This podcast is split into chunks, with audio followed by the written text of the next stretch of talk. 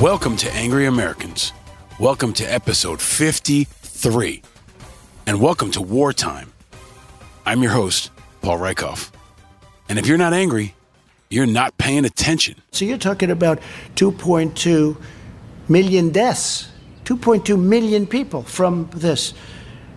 And so if we could hold that down, as we're saying, to 100,000, it's a horrible number.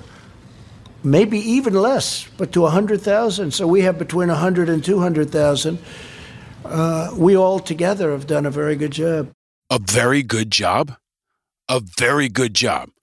He thinks if 100,000 Americans die, he's done a very good job. We may be a bit closer now, a bit closer to finding a vaccine for the coronavirus, but there is still no vaccine for stupid. And that stupid is intense. It's hard to kill. It's very contagious. And it continues to spread. It started inside the White House, spread to Fox News, on to certain members of Congress, and now to governors nationwide. And most notably, infecting the small brain of Florida Governor Ron DeSantis.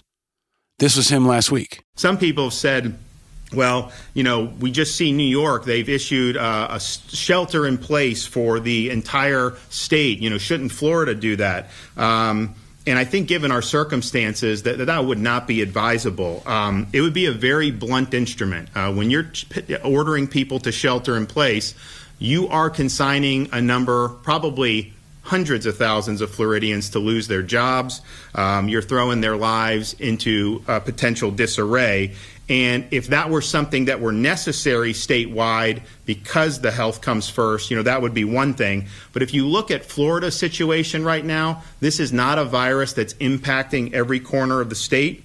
We have 20 counties that have zero cases at all, and we have about 25 counties that really have only a few cases. Some have two, some have five, some have seven. Uh, you do have an outbreak in Miami Dade and Broward counties, uh, but those are different from places like Northwest Florida. For weeks, Governor DeSantis has refused to issue a stay at home order for Florida. Despite the spring break madness we all saw, despite the fact that they hosted the Super Bowl in February, despite the fact that Florida has the fifth highest number of reported cases in America, DeSantis has been endangering millions in Florida and nationwide. He's the Bill de Blasio of Florida, but dumber. And now he's finally reversed himself. Given the, the, the, unique situation in Florida, um, I'm going to be doing an executive order today uh, directing all Floridians to limit movements and personal interactions outside the home to only those necessary to obtain or provide essential services or conduct essential activities. In the last few episodes, I found a new theme song for Kentucky Senator Rand Paul, who blocked the coronavirus bailout bill only to test positive for coronavirus, the same guy who voted against the 9 11 first responders health care bill. But there's someone else who needs that theme song this week other than Senator Rand Paul, and it's Florida Governor Ron DeSantis, who still, despite a population with tens of millions of people at risk, refused to tell his people to stay at home. And so, for this pod, Florida Governor Ron DeSantis gets to borrow Senator Rand Paul's theme song.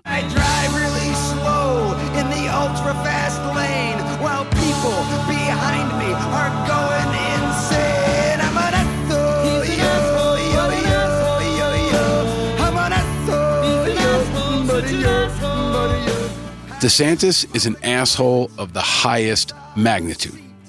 Now he's finally listening to the doctors, so many doctors. But it may be too late already for thousands of Floridians, and especially for the hundreds of thousands of older people in Florida nursing homes and assisted living facilities. But Florida finally is locked down. And welcome to Operation Stay at Home America.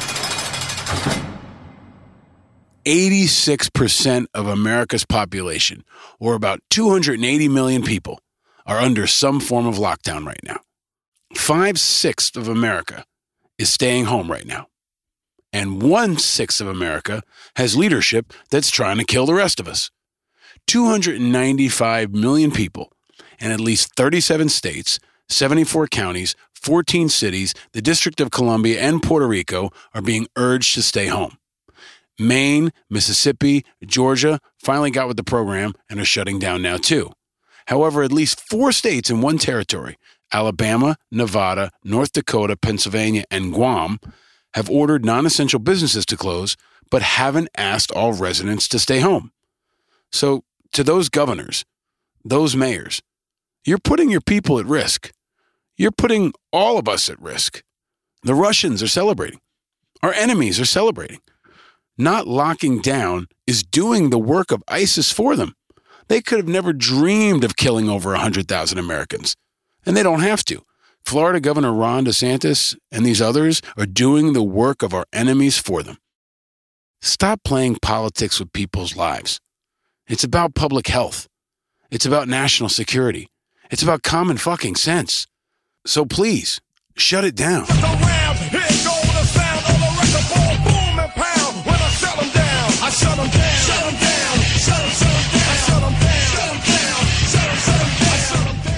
I like Florida. I was supposed to go on vacation there last month. My in laws and countless other friends and family live there. I like Montana. I like parts of Alabama. But don't perpetuate the stereotype that Southerners are stupid. You can't pray the virus away. And Chick fil A ain't going to stop COVID 19. Shit, even Waffle House is shut down now. Waffle House.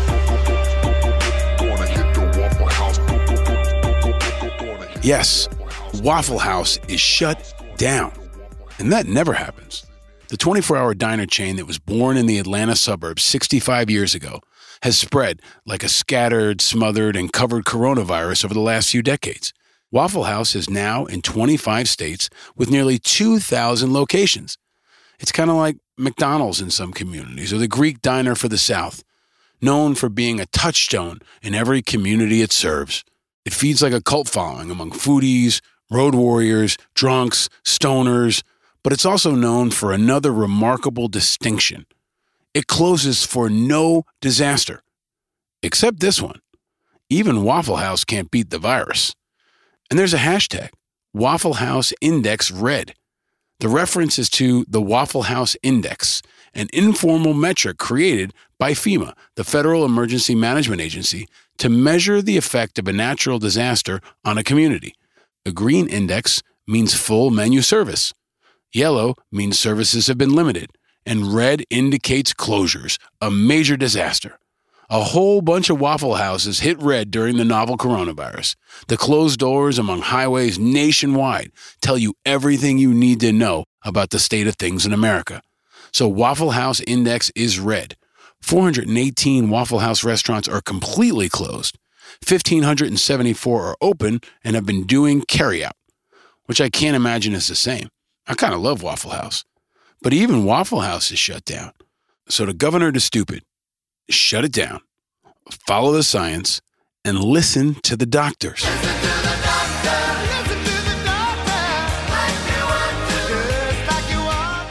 More than ever in our lives, we should all listen to the doctors and celebrate the doctors. Over the last few episodes since the virus hit, we've been talking to leaders who can help you through it. Navy SEAL and leadership and chaos expert Chris Fussell, Army Colonel Myles Caggins, spokesman for Operation Inherent Resolve in Baghdad, Iraq. He talked about what the military was facing and what they could do to help. And last episode, Medal of Honor recipient Captain Flo Groberg broke down how we can all overcome our fear, deal with isolation, face down depression, and support the frontline fighters. And in this episode, we're going to talk with one of those frontline fighters, a man who is right now, right now, on the front lines, fighting the virus and saving lives. He's literally the tip of the spear. Dr. Paul Hazer is a frontline warrior in the global war against the virus. As the war expands around the world and across America, New York City could be this war's battle of the bulge, the defining battle of the war. And instead of the Ardennes, the battlefield is Brooklyn and Queens, the two hardest hit places in America right now, maybe in the world.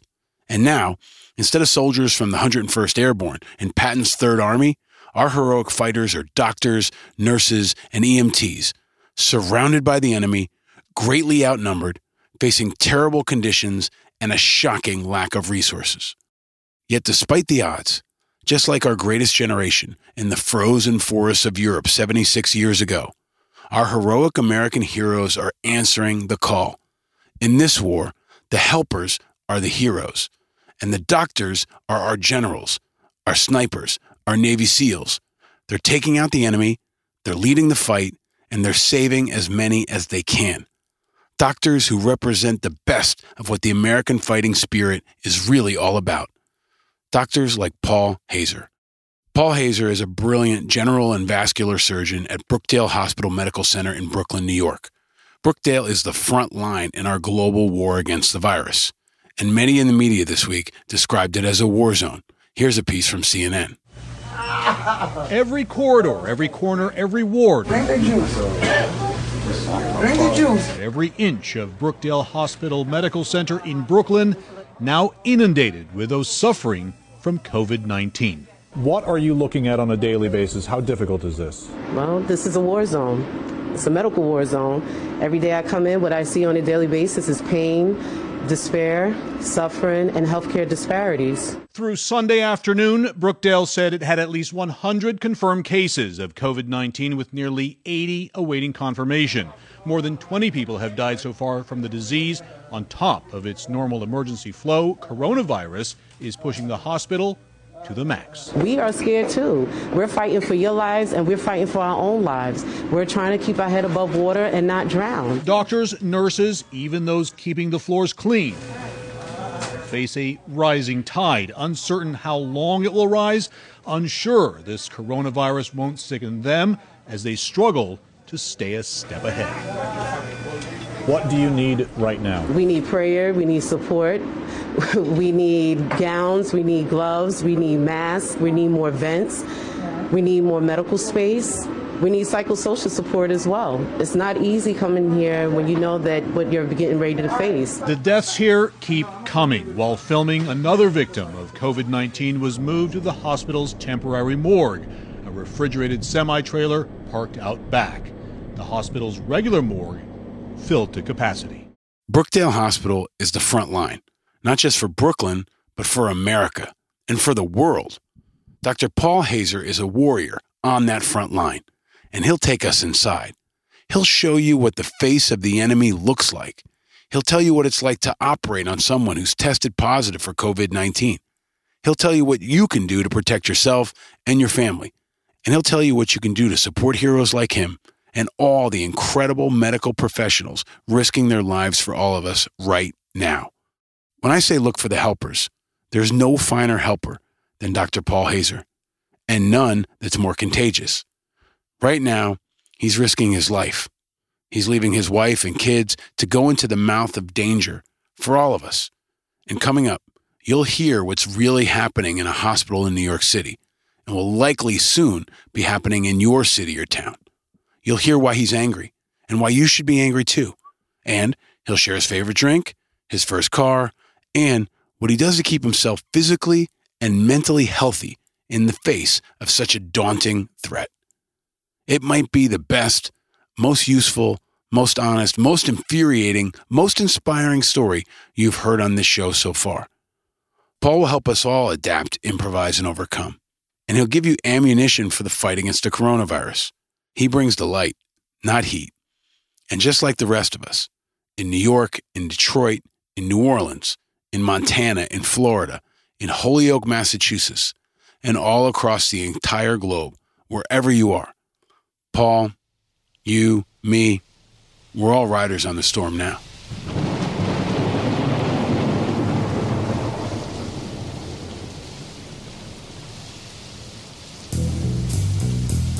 And as we ride on that storm, this conversation with Dr. Paul Hazer will give you information you can use to keep yourself, your loved ones, your neighbors, and your country safe. We're not just angry, we're active. So, coming up, I'll also have an impactful action that you can take to help helpers like Paul responding to the coronavirus here outside my windows in New York City right now.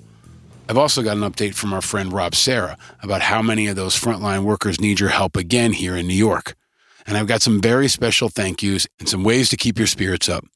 But first, as in every show, there's news and issues that have me angry, have others angry, and should have everyone angry. And leading us off in our new normal, and until further notice, is of course our war, our war against the coronavirus.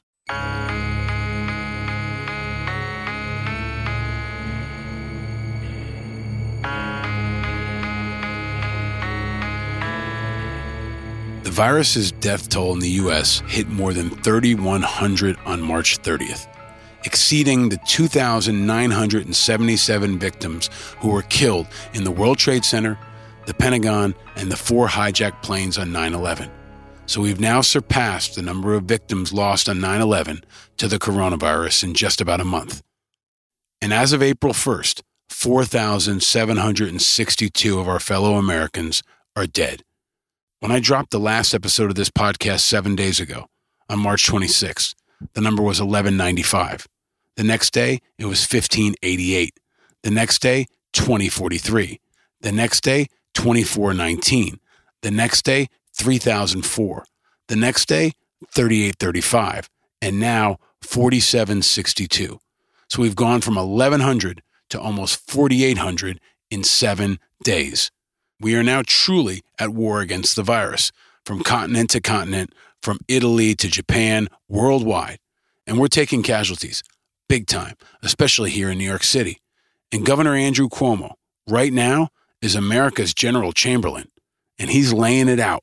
In this war, we must plan forward for the next battle, meaning we have been behind from day one. This virus has been ahead of us from day one. You don't win a war that way. The next battle is the apex. The next battle is on the top of the mountain. You See that curve? You see a curve? I see a mountain.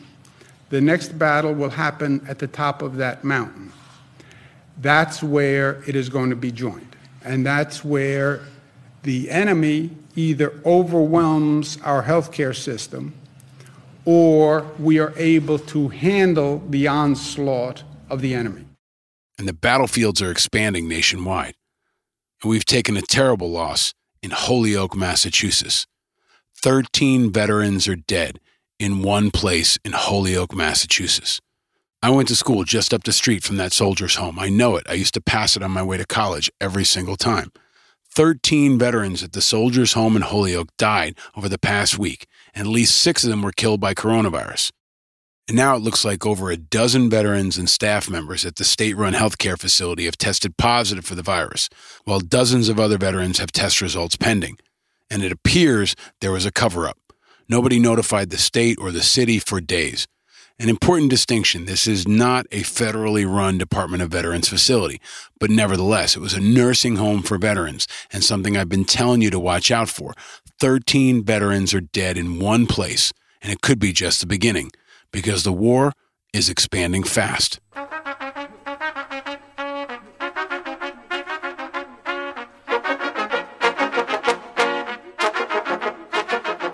IRR call ups have begun. President Trump authorized the Department of Defense to bring reservists and some former troops on active duty for the COVID 19 response. The IRR is the Individual Ready Reserve, and people are going to start getting calls. There it is, and it could just be the beginning. Millions of veterans will be checking their IRR status and explaining over dinner tables for the next few days. So watch this space. The war against the virus is expanding fast. We're pulling more and more reinforcements, and it's taken the first life in our military.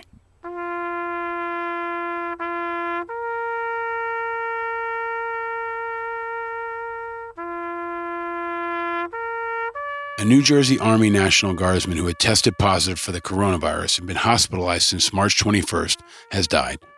Army Captain Douglas Linn Hickok, a physician's assistant, served in the U.S. Army Medical Command.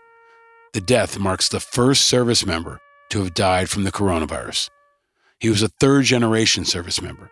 Captain Hickok was 57, and he served in the National Guard Medical Unit based out of Sea Girt, New Jersey. He was born in Oklahoma, raised in California, and Douglas Hickok lived in many states throughout his life. He was a member of the Church of Jesus Christ of Latter day Saints. He was an Eagle Scout, and he served a two year mission in Spain and spoke fluent Spanish. He was an avid baseball fan and a college athlete as a catcher in his 20s for the United States International University in San Diego, and Hickok first pursued a baseball career. He was even scouted to play for the Dodgers. When that didn't pan out, he instead turned his attention to sports medicine as a full time career and graduated from Cornell Medical School with a physician's assistant medical degree, specializing in orthopedic surgery. Captain Hickok is an example of the frontline warriors in this new war. He was a healthcare professional who was heroically serving the fight and serving us all. There are over 1,000 cases of the coronavirus within the broad Defense Department community, and of those cases, 633 are service members who have contracted the virus. Other folks in uniform are getting hit hard too. And for many, it feels like 9 11 all over again, especially here in New York. So I reached out to our friend Rob Serra to get the inside scoop.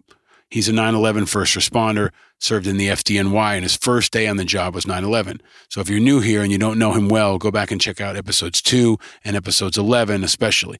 But Rob gave us exactly what's happening for our firefighters, EMTs, and other first responders here in New York City and across the tri state area. Here's Rob. I spoke to a few active friends uh, in the fire department today. Um, I was a bit disappointed to hear that firehouses are running low on masks uh, still, um, and rubbing alcohol, which they use to to decon their regulators, uh, which are shared. Um, there's only one per riding position each day, so you have to share a mask with the guy who worked the day before. Um, so they needed to clean that, their tools, their equipment, the firehouse, and all that stuff. So they they're in desperate need of some rubbing alcohol essentially, uh, you know, as far as the masks go, each member is getting one mask a tour. I mean, uh, I'm paraphrasing here, um, but they, you know, they're, they're holding on to them pretty tight. And uh, when when the members need another mask, if they use one on a run or something, they got to go to the battalion and replace it. Um, on the EMS side of things, from what I've heard, uh, the, the, members are feeling overworked and underappreciated by the bosses. Uh, as of now, they remain on eight-hour shifts, five days a week. However, uh, the shifts are never really eight hours. You know, you can't just leave when your shift is over. Um, so they're usually close to 16 hours uh, a day, five days a week, um, which is is leaving the members tired. You know, a lot of them uh, are sleeping in their cars because they're afraid to bring the virus home to their families, um, and they feel like they're not getting enough sleep uh, to help their immune system uh, build up and uh, help them fight off the virus. Um, you know, they, they did lobby with, with brass to switch to a 12 hour schedule um, but they were denied. And at the same time, they were denied. Uh, the Chiefs put themselves on a 12 hour work schedule. So I think that has many of them uh, pretty riled up.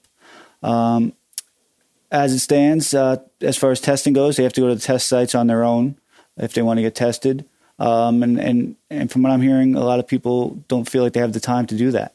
Um, as as far as the fire side goes, uh, they're, they're low on mass also. Um, eye protection supplies uh, remain low. Uh, you know, and this is all happening as they continue to break records uh, daily with the number of calls. You know, it's it's about seven thousand a day, um, even for the biggest fire department in the country. That's a lot.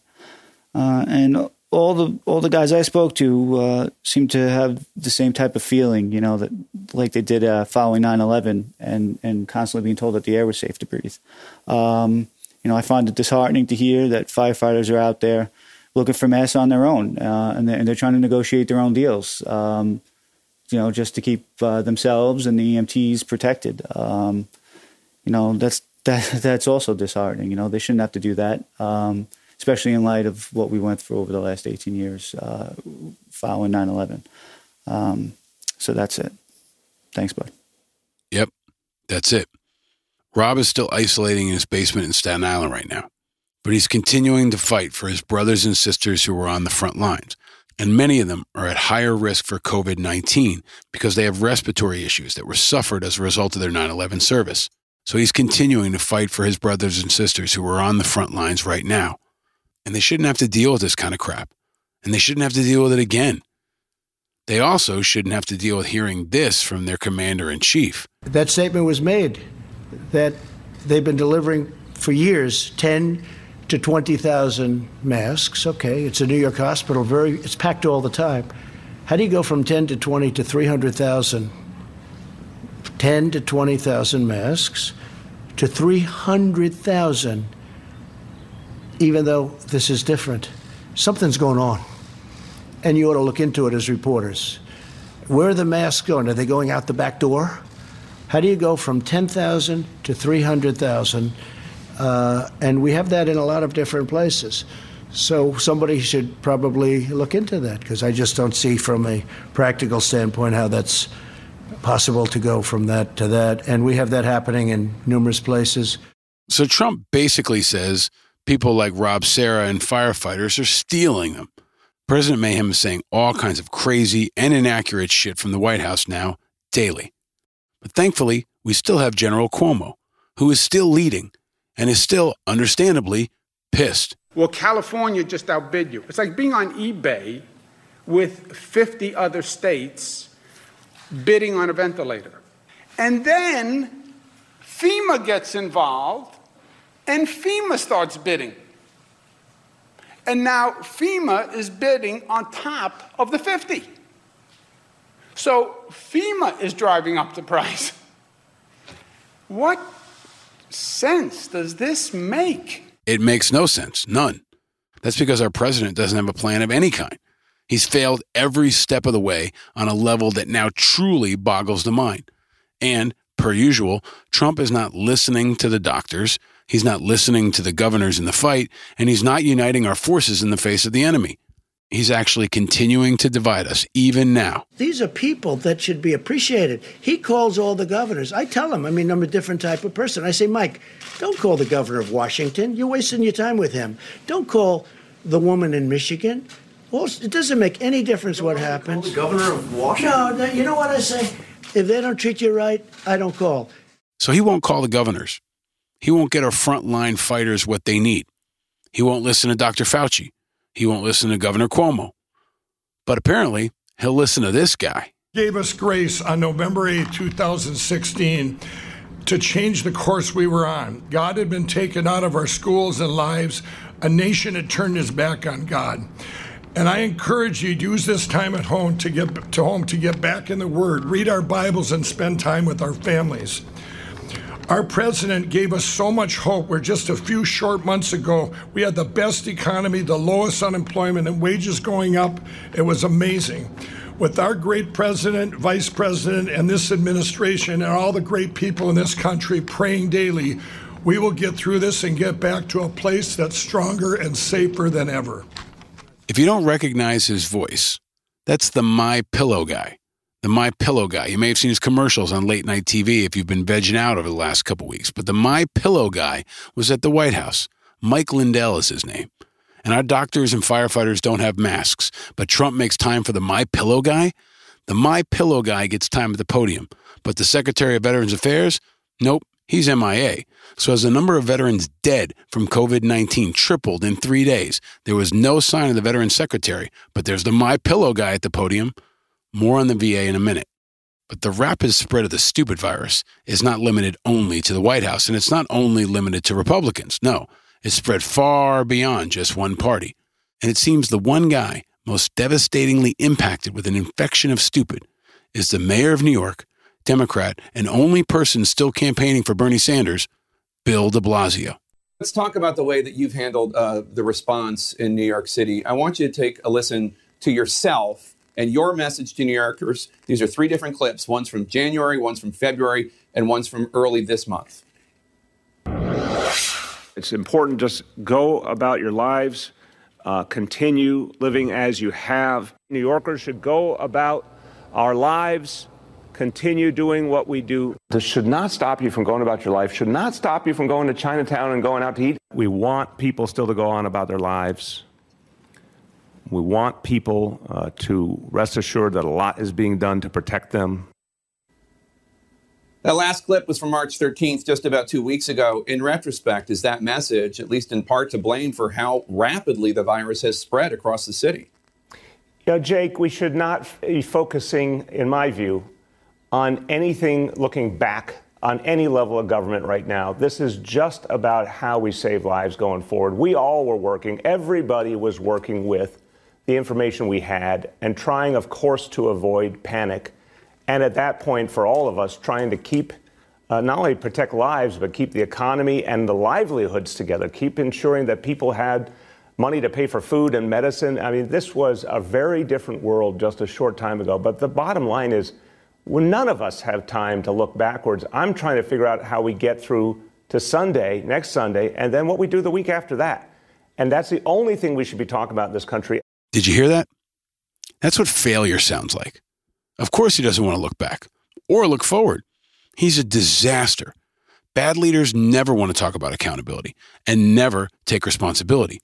It's the same bullshit he used to try when he failed to close schools after snowstorms. It's who he is. He failed us all. He's failed us all so many times before, and he'll do it again. That's why I've started the hashtag impeach de Blasio. Why are we going to wait another year and let this guy have an entire year or more to completely screw up the frontline battlefield of America's war on COVID 19? If he was a battlefield commander, we'd replace him. But he's a battlefield commander here. We don't replace him. We're just going to sit there and let him stay in office another year and a half. I say no. That's why I say impeach de Blasio. His dereliction of duty and his failure to protect his city is insurmountable. He's lost our confidence. He's lost our unity. He's lost our respect. And he needs to go. Get him out of there. Impeach de Blasio. And it's going to get worse. One in three New Yorkers has someone in their household that's been laid off because of the coronavirus. And we're getting hit hard here. But despite all that, in New York City, every night now at 7 p.m., just like they did in Italy, we cheer our healthcare workers and our doctors and our nurses and our EMTs.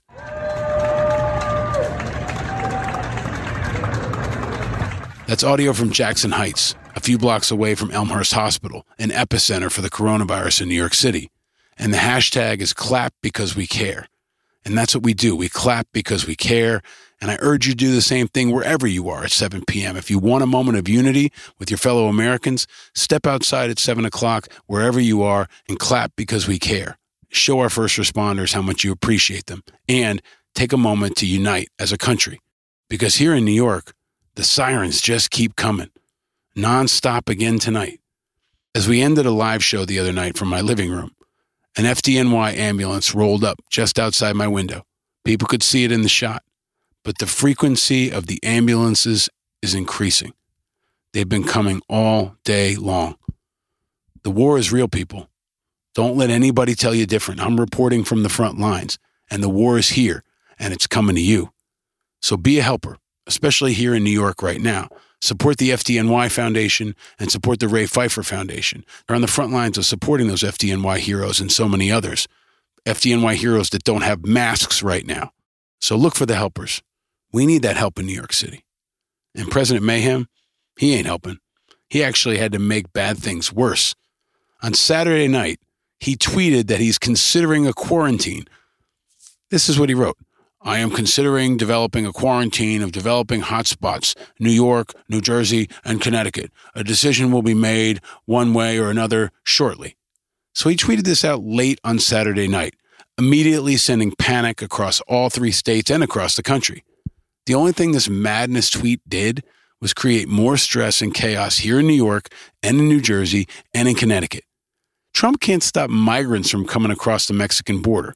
If he thinks he can lock down the entire populations of New York, New Jersey, and Connecticut, he's in for another massive failure.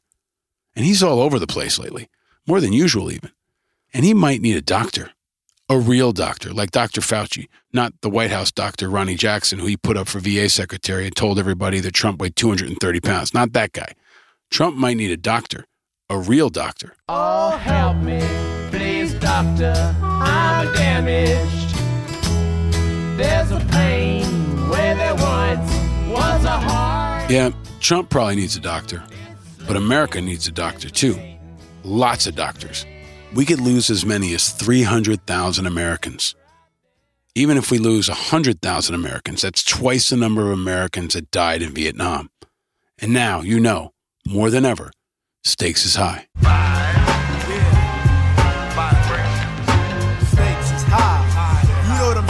High.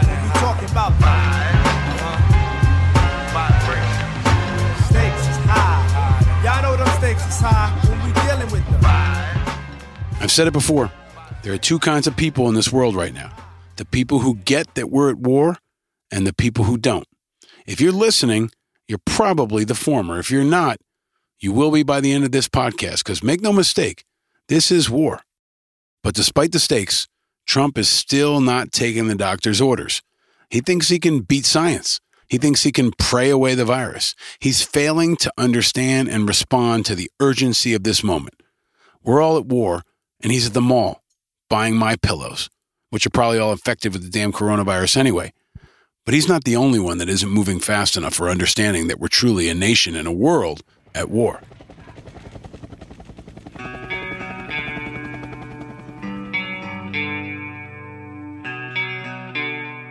I told you to watch the VA, the Department of Veterans Affairs. I told you the VA and the DoD can be the cavalry, or they can be a disaster. I talked about it for a few episodes here on the pod. I've talked about it on CNN and other media. The VA can help, but they've got to be honest about what they need. Just like your doctor can only help you if you're honest about your symptoms, the VA has to be honest about theirs. And now, there's clearly coronavirus in VA facilities nationwide. It's gotten into the bloodstream of the entire national healthcare network, with cases now in almost 100 locations nationwide. But make no mistake, it's in our bloodstream.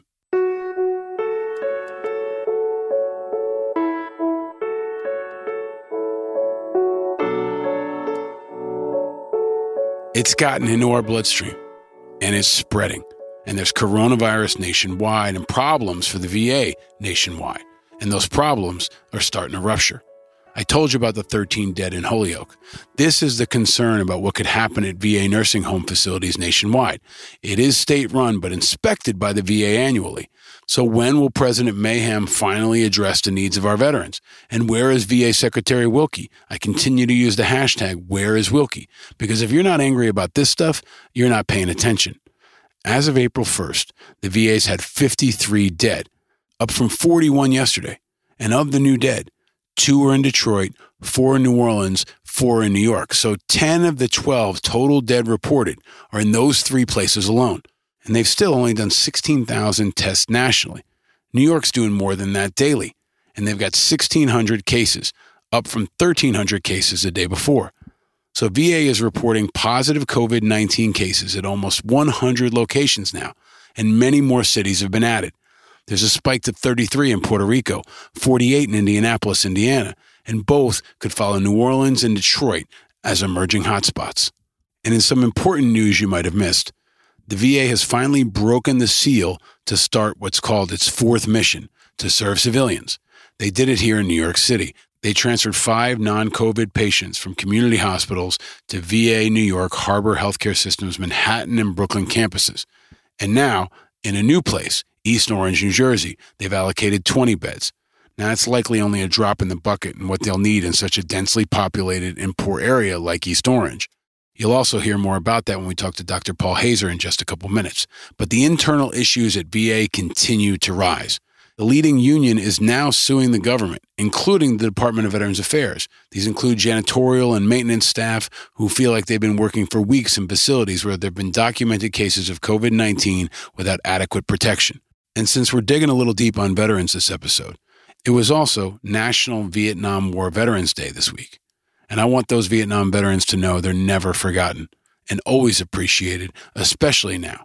And in America's new fight against the coronavirus, so many of our Vietnam veterans are leading the way again in communities nationwide.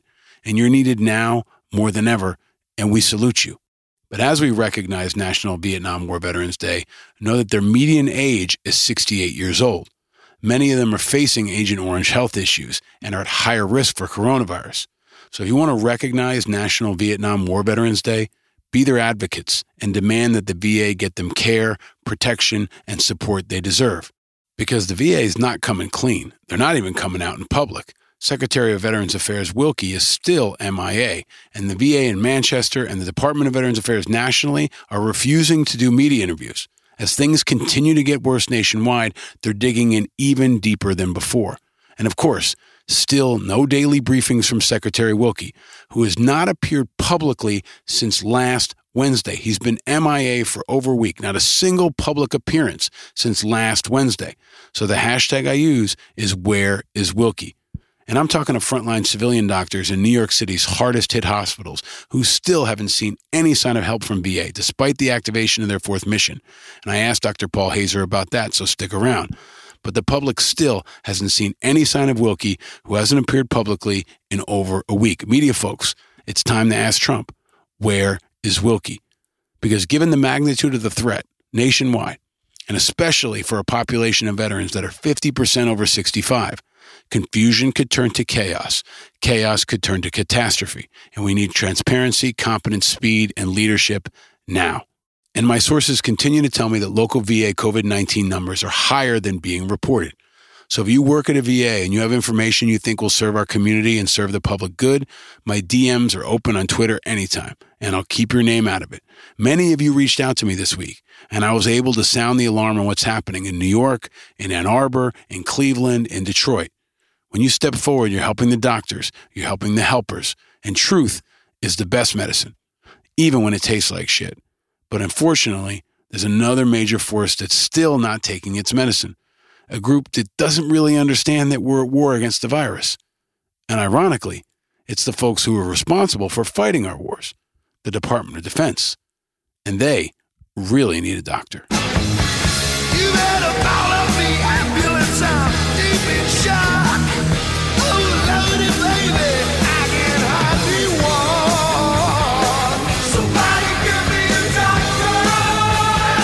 So our troops need a doctor. They need lots of doctors. They also need a Secretary of Defense because Secretary of Defense Esper is failing. Last episode, I warned you the DoD wasn't ready and facing problems. Now, more of those problems have come to light. And in particular, there's become a focus on an aircraft carrier, the USS Roosevelt. The captain of the nuclear aircraft carrier has more than 100 sailors infected with the coronavirus, and he pleaded with Navy officials for resources to allow the isolation of his entire crew and to avoid possible deaths in a situation that he described as falling apart. Now, the San Francisco Chronicle had the exclusive. The desperate plea came from Captain Brett Crozier in a letter obtained exclusively by the Chronicle and confirmed by a senior officer on board the aircraft carrier Theodore Roosevelt, which had been docked in Guam following a COVID 19 outbreak among the crew of more than 4,000 less than a week ago. In his letter, the captain wrote, This will require a political solution, but it's the right thing to do. He said, Sailors do not need to die. If we do not act now, we're failing to properly care for our most trusted asset our sailors. It was a four page letter, and Crozier said that a small contingent of sailors infected had been offboarded, but most of the crew have to stay on the ship, following official guidelines for 14 day quarantines where social distancing is impossible. He continued, due to a warship's inherent limitations of space, we're not doing this. The spread of the disease is ongoing and accelerating and he asked for compliant quarantine rooms on shore in Guam for his entire crew as soon as possible. He continued removing the majority of personnel from a deployed U.S. nuclear aircraft carrier and isolating them for two weeks may seem like an extraordinary measure. This is a necessary risk.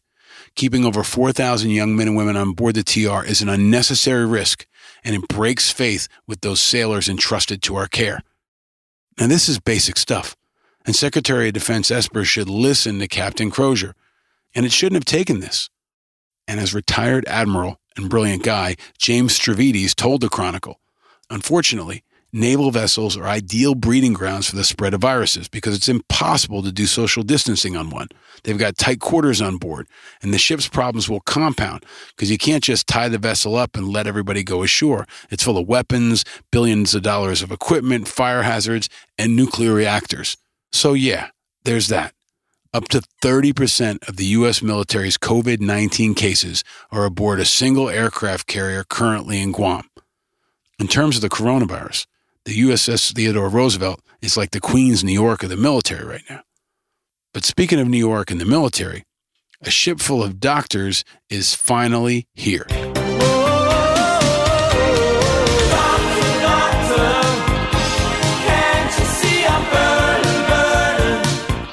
After a ridiculous photo op politicization event by Trump sending the ship off, the USNS Comfort is now here in New York City, and the USNS Mercy arrived in Los Angeles. New York and LA are not quite burning, but they're getting hot. and they definitely need the doctors and these ships. So thanks to the crews, and my thanks to the crew of the Comfort. The sight of you coming into New York was a welcome inspiration, especially to the kids in this city. And it's here. So is the 101st and other units setting up field hospitals in New York City. And the incredible Army Corps of Engineers and National Guard unit turned the entire Javits Center into a hospital in about a week. So the International Auto Show usually happens there in April. I go with my kid. It's just across the highway from the car club. And this year, it'll be a hospital. But the military is being activated to fight coronavirus while it's simultaneously being hit. The Marine Corps is now temporarily stopping all new recruits from heading to Marine Corps Recruit Depot at Parris Island for boot camp because the coronavirus is breaking out there too. And I told you earlier, the IRR has also been activated, which was announced on Friday night at about midnight. It was a hell of a late night Friday night news dump. Millions of veterans nationwide, after hearing about that news, were scrambling to find their paperwork and see if they're in the IR or not. And it's likely the beginning of call ups that could go on for months or even years. Meanwhile, a different kind of doctor, Dr. Doom himself, is at it again on the Korean Peninsula. South Korea says North Korea has fired an unidentified projectile into the sea. So, in recent weeks, Pyongyang has fired missiles and artillery shells in an effort to try to upgrade its capability amid deadlocked nuclear talks with the U.S. Of course, they have. Expect America's enemies to test us now more than ever. The hashtag our enemies are celebrating. And that's part of why this week the Army in Stuttgart said it can no longer release the number of coronavirus cases based on the units because of the Department of Defense directive that cites operational security concerns. This is actually a smart and probably overdue move. They need to maintain OPSEC or operational security. You don't want the enemy to know how many troops are down in each unit. And for all our forces worldwide, the number one enemy is the virus. And every doctor in America is recommending that we focus on fighting that virus. But even during the war, even when Waffle House shuts down, there's one thing that just won't close. One disease we just can't beat. Something that's more vexing sometimes than the virus and could be the determining factor in how we fight it, assuming we're still fighting in the fall, which we should. And it will shape how and if we rise up as a nation afterward. I'm talking about the race for president. So, not much to report here, actually, except that it's still a thing. It's like a tumor that won't go away and you can't cut out. And by it, I mean Bernie Sanders, who every week loves to prove my point that them Democrats always eat their own.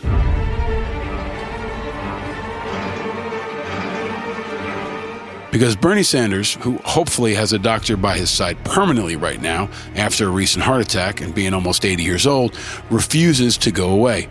Here is the political cannibal in chief himself, Senator Bernie Sanders, versus Whoopi Goldberg on The View. You intend to stay in this race uh, for president because you believe there is a path to victory. I want to know what that path is because this feels a little bit like it did when you didn't come out when uh, Hillary Clinton was clearly the person folks were going for. So, can you explain why you're still in the race Yeah, well, and what this not- path is that well, you I, see? I, I, well, one of the reasons, but that's not quite accurate. I worked as hard as I could to uh, for Hillary Clinton, but the reason there is a mo- uh, a, well, but I, a path Bernie, just just so we're clear, you you worked for Hillary, but it took you a very very long time to to to hop in, and your people also. It took a very long time for them to hop in. So Whoopi, uh, when I say that, that's what I'm talking about. Yeah, well, I, I don't accept that characterization, but the point is, Okay. people have a right. Why are you still in the race? democracy- People have a right. Last I heard, people in a democracy have a right to vote, and they have a right to vote for the agenda that they think can work for America, especially in this very, very difficult moment. We are assessing our campaign, as a matter of fact, where we want to go forward. But people in a democracy uh-huh. do have a right to vote. And right now, in this unprecedented moment in American history, I think we need to have a very serious discussion about how we go forward. Okay, Sanders, you have that discussion with yourself and Bill de Blasio. Do it over Skype. Don't go see him in person. Don't go see anyone in person. Because at your age, given your health issues, you might need to stay the hell up in Vermont away from everyone for a while, at least if you want to make it, man. And it looks like Joe Biden's thinking the same thing because now we have a new thing Basement Biden. And I don't have a song for it, but Biden's now campaigning virtually, which is actually better for him. It's less physically demanding, there's less variables, there's less risk. And he's been shaky, but he's still shining, especially as consoler in chief, which is what we'll need through all of this and after this, and hopefully after Trump. Here's Biden with Anderson Cooper on CNN. Things that's especially awful about the deaths of people with coronavirus is that they often die alone without family or friends by their side because of uh, the, the needs to protect uh, everybody, uh, no one to hold their hand, or family members at least holding their hand. More than a thousand families in the United States have had to plan funerals that almost no one can attend for the same reasons. I'm wondering what, as we close tonight, what your message is to those families and, and to all the country. My message is God love you. I, uh, you know, I've I've lost a couple children. I've lost a wife. I've, I've uh, um, and it is it is incredibly difficult to go through, and it's harder to go through when you haven't had an opportunity to be with the person while they're dying. My mom, my dad, I was able to be with them and lie in bed with them, and they took their last breaths. My son, I was able to do that. My deceased wife, I was not able to do that. I was not able to. I was not able to be there, and it makes a gigantic difference for people. And seek help. Seek help afterwards. Seek help to talk to people who've been through it, so they know. They know they can tell you that you can get through it. You really can. It's possible, but boy, it is so, so, so hard. And that's one of the cruelest, cruelest thing that's happening. A very good friend of ours is her mom's in a nursing home in in, uh, in, in in Boston. She showed us pictures. She sits outside of the room, sits outside the room in a chair, outside the window, and just puts her hand in the window so her mom can touch touch her hand in the window. It's it's just this is the human connection is so so profoundly important. And uh, when you don't have it, you got to get help. And by the way, call, well, I was gonna- I was not going to give my phone, but anyway, uh, those who've been through that, I, uh, you can contact my campaign. I'm happy to try to talk to you. Yeah. Not Uh, that well- I'm an expert, but just haven't been there. I just, I'm so sorry for you. So Biden almost gave out his real phone number. He almost offers to give his cell phone number out to the entire country. And meanwhile, Trump won't even call governors who are trying to save American lives on the front lines. What Biden's showing is kindness. And it's a hell of a contrast. And it's what we need more of. It's just what the doctor ordered. But what the doctor did not order is any more candidates. And it's official. You don't have to worry about Andrew Cuomo jumping in because he says he's not running. Uh, with all of this adulation that you're getting for doing your job, are you thinking about running for president? Tell the audience. No, no, No, you won't answer? no. I answered. The answer is no. No, you're not thinking about it? Sometimes it's one word. I said no. Have No. you thought about it? No, Are you open to thinking about it? no, Might you think about it at some point? no. How can you know what you might think about at some point right now? Because I know what I might think about and what I won't think about. But you're a great interviewer, by the way. Appreciate it. Learn from the best. So Cuomo is not running, and Sanders is still running, and Biden's staying in the basement.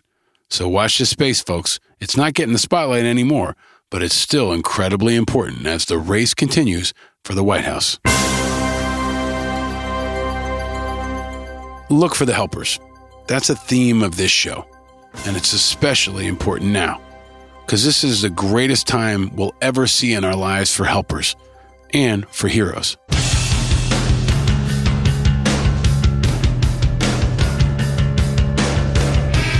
And that includes the brother of the guy you just heard in that last clip, a guy I'm very proud to know and call my friend, Chris Cuomo.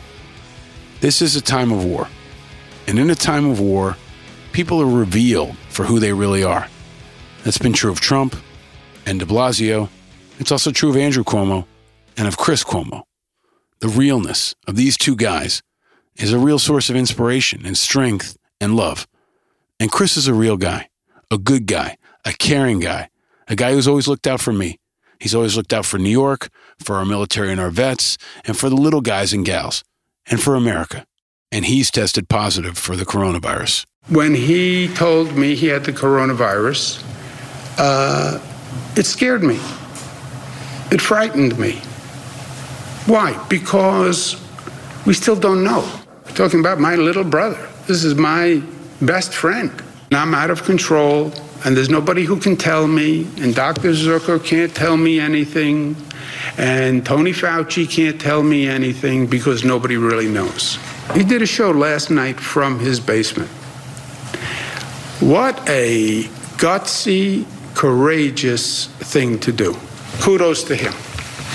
My pop would be proud. I love you, little brother. And even though this isn't a flattering picture, I did not pick this picture with your mouth open, but it is suitable in some ways. He picked it. And what else am I going to do? I'm in the basement. Uh, what am I going to sit around all day and watch that there's not the right information being given still? That we're letting states make choices about whether or not they do the only single thing that can make a difference for this country? Nobody can sit on the sidelines right now, least of all somebody who's been blessed with a platform to talk to you about it. And the irony about my brother joking about how I look is not lost on me, all right? Like he's some box of chocolates. But his heart uh, not just for me as his brother uh, and family, but for the desperation to protect. That's his job, okay? His job is to protect the people of this state, just like every governor, just like this president. That's their job. Do everything you can to protect. And it's easy for someone like me. I- I'm lucky, okay? No matter how my journey goes with coronavirus, the life I've had, the family I have to take care of me, the ability I have to self quarantine, and people bringing me food and a wife uh, and my kids, thank God, didn't have it. Look how lucky I got here. I want you to be thinking about everybody who's not as lucky as I am, who are dealing with the same that I am and 10 times worse, especially after what I learned last night. This virus came at me I've never seen anything like it. Okay. So yeah, I've had a I've had a fever. You've had a fever, but 102, 103, 103 plus that wouldn't quit. And it was like somebody was beating me like a pinata. And I was shivering so much that Sanjay's right. I chipped my tooth. These are not cheap. Okay. And they call them the rigors, like rigors, R I G O R S, but rigors. So the sun comes up. I'm awake. I was up all night. It was one of the, I'm telling you, I was hallucinating. I, uh, my, my, my dad was talking to me. Um, I was seeing people from college, people I haven't seen in forever. It was, it was freaky what I lived through last night. And it may happen again tonight. Doctor says it may happen like five, eight times. You know, I get it now. And if you match that with chest constriction and people can't breathe, I totally get why we're losing so many people and why our hospitals are so crowded. So here's the message don't be me, but more importantly, be better than we're being right now. Care enough, not just to stay home, but to stay on our leaders, to make sure that they're doing everything they can to limit this. I'm telling you, this is the part of our lives we will live through and remember the most. How do you want to be remembered during this time? Hear his message. He's right. How do you want to be remembered during this time? And to Chris, we're sending all our love and strength to you, my friend. We're all grateful for your leadership, and especially now. And we'll be back to push up challenges soon. But stay strong down there. We need you to get up here soon and for a long time to come. Because for millions of Americans who watch you on TV and hear you on the radio, you're our doctor of a different kind, a Dr. Feelgood.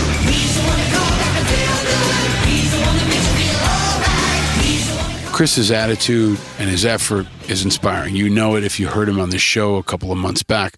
But he asks an important question How do you want to be remembered during this time? The good news, in the midst of all this bad news, is that even though our president and many politicians aren't stepping up, Americans nationwide, people worldwide, are stepping up to rise to the moment. And that's exactly the kind of medicine we all need, not just to fight the virus, but to keep our souls and our spirits. Because crisis doesn't always bring out the worst in people. Actually, it often brings out the best. Dan Gardner is a New York Times bestselling author who writes about the science of fear.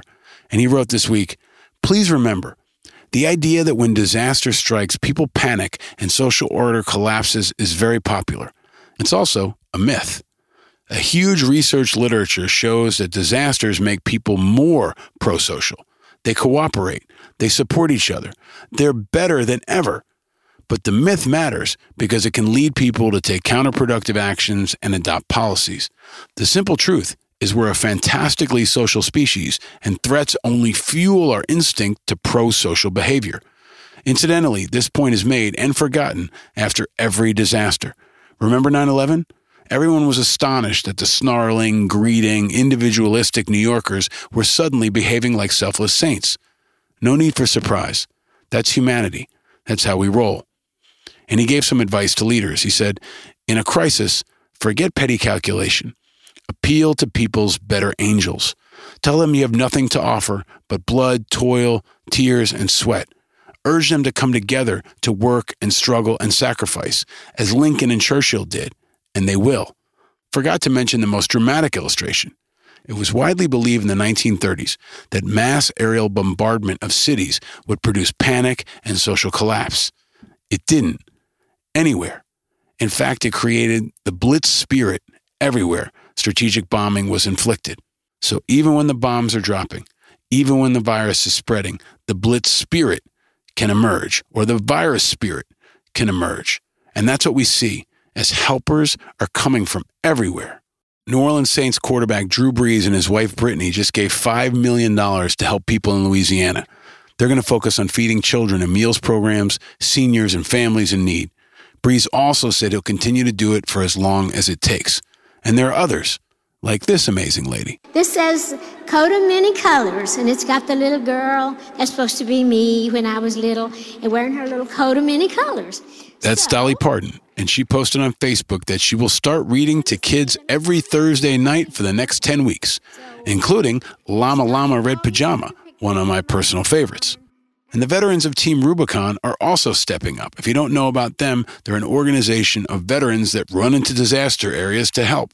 And Team Rubicon now has 70 operations in motion. 70. That's more ops than they ran in 2017 and more ops than they ran in the first four and a half years of TR's history. They're coast to coast and border to border. And this is what they're built for. The hashtag is Neighbors Helping Neighbors, or you can go to teamrubiconusa.org. Others are stepping up too. New Balance Sneakers is working to manufacture facial masks during the coronavirus pandemic. I love New Balance sneakers, and now I love them even more. And even a company from an industry I despise is stepping up. In a pandemic, the measles of public transportation doesn't seem that bad anymore. And even a scooter company is stepping up to help. This will be the first ever nice thing I ever say about scooters on this show. But Spin, a Ford Motor Company owned electric scooter company, says it will begin offering free rides to healthcare workers in Detroit and seven other cities starting this month. The 30 minute rides will be available to doctors, nurses, technicians, pharmacists, aides, and hospital facility staffs. That's nice. But if you're one of those folks, wear a helmet, please, or you're going to need a doctor of your own. Them things are dangerous and annoying as hell. But the heroes are coming, big and small loud and soft, and they're inspiring many others.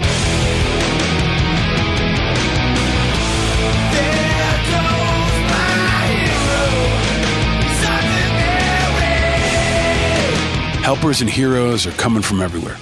They're a silver lining of all this madness. Like in World War II, people across this nation are stepping up. In World War II, we needed infantry, we needed tank drivers, we needed pilots. In this war, we need nurses, we need scientists, and we need doctors.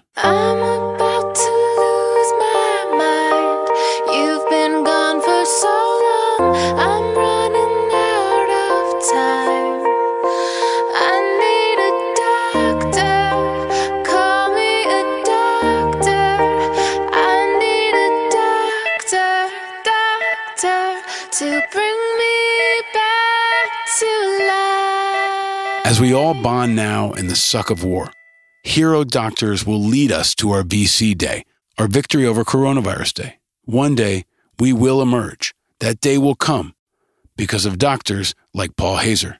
Dr. Paul Haser grew up in Chicago and graduated from Northwestern Medical School. He's an expert in many areas, to include the latest minimally invasive endovascular techniques and open surgical interventions. Dr. Paul Haser has held several prominent faculty, committee, local, and national vascular surgery appointments and has completed more than 80 combined journal, book chapters, and presentations. He's been named a principal investigator in several national and international trials, but his passion is caring for the underserved. and his return to Brookdale University and Hospital Medical Center and the work with One Brooklyn Health has provided what he considers an opportunity to give back to the community. He's worked in the U.S., in Canada, and around the world. And he's answered calls to serve in crisis zones before. In 2010, he volunteered for duty in Haiti after the catastrophic magnitude 7 earthquake hit. 250,000 people died, and 300,000 were injured, and 1.5 million people were forced to live in makeshift camps. It was one of the greatest humanitarian disasters in recent history. And Paul was there, helping. And when our country went to war in the Middle East after 9 11, Paul volunteered four times to work at the Landstuhl Regional Medical Center in Germany, the only forward station medical center for U.S. and coalition forces. It's the largest U.S. hospital outside the U.S. and the sole military medical center for more than 200,000 beneficiaries throughout Europe, the Middle East, and Africa. Landstuhl is the only level three trauma center verified outside the United States. It's also the evacuation and treatment center for all U.S. service members and civilians, and members of our 56 coalition forces serving in Afghanistan and Iraq, and Africa Command, Central Command, and European Command. In Landstuhl in 2011, Paul performed the first endovascular aortic graft implantation procedure ever at the center.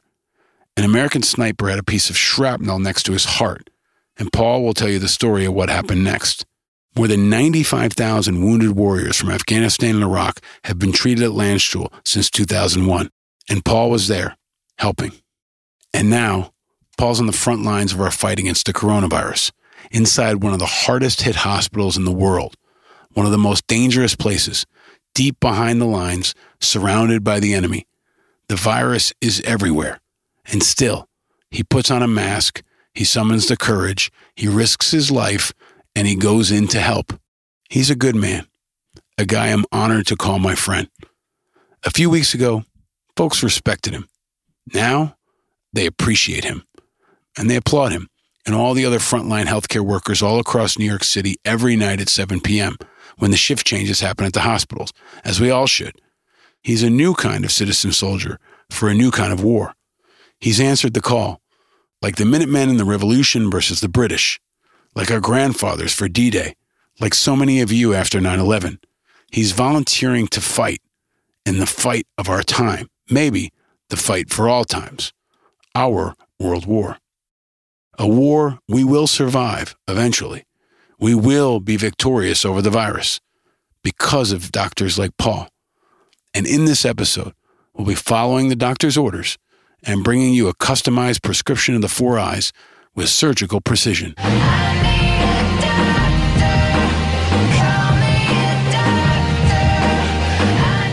It's an incision of integrity. It's an infusion of information. It's an implant of impact and a surgical suture of inspiration. The doctor is in the house. And it's the doctors and nurses and physician's assistants and EMTs and so many other medical professionals that will lead us all eventually to victory in this war. But before we get there, we've got some painful days of surgery, treatment, and rehab ahead. The road to our VC day is long, and the virus is a monster. But the doctor is here to give us sound advice, to hold our hand, and to get us through it, to get us all through it. Our great American experiment, the body politic, is wounded badly. We've lost a lot of blood, and we'll lose a lot more. But we can stop the bleeding. We can turn the corner. We can get back on our feet, and we can learn to walk again. We can be, eventually, stronger in the broken places. Thanks to the doctors of this country and this world that so selflessly take an oath to sacrifice themselves for the rest of us because that's what true leadership is. And that's what true heroism is. And that's what our doctors nationwide are demonstrating right now in hospitals all across America and all across the globe. Welcome to our world war. Welcome to a reflection about life, death, and the future of our fight. Welcome to a celebration of the helpers and the best among us. And welcome to a call to arms. The doctor will see you now. Welcome to Angry Americans, episode 53.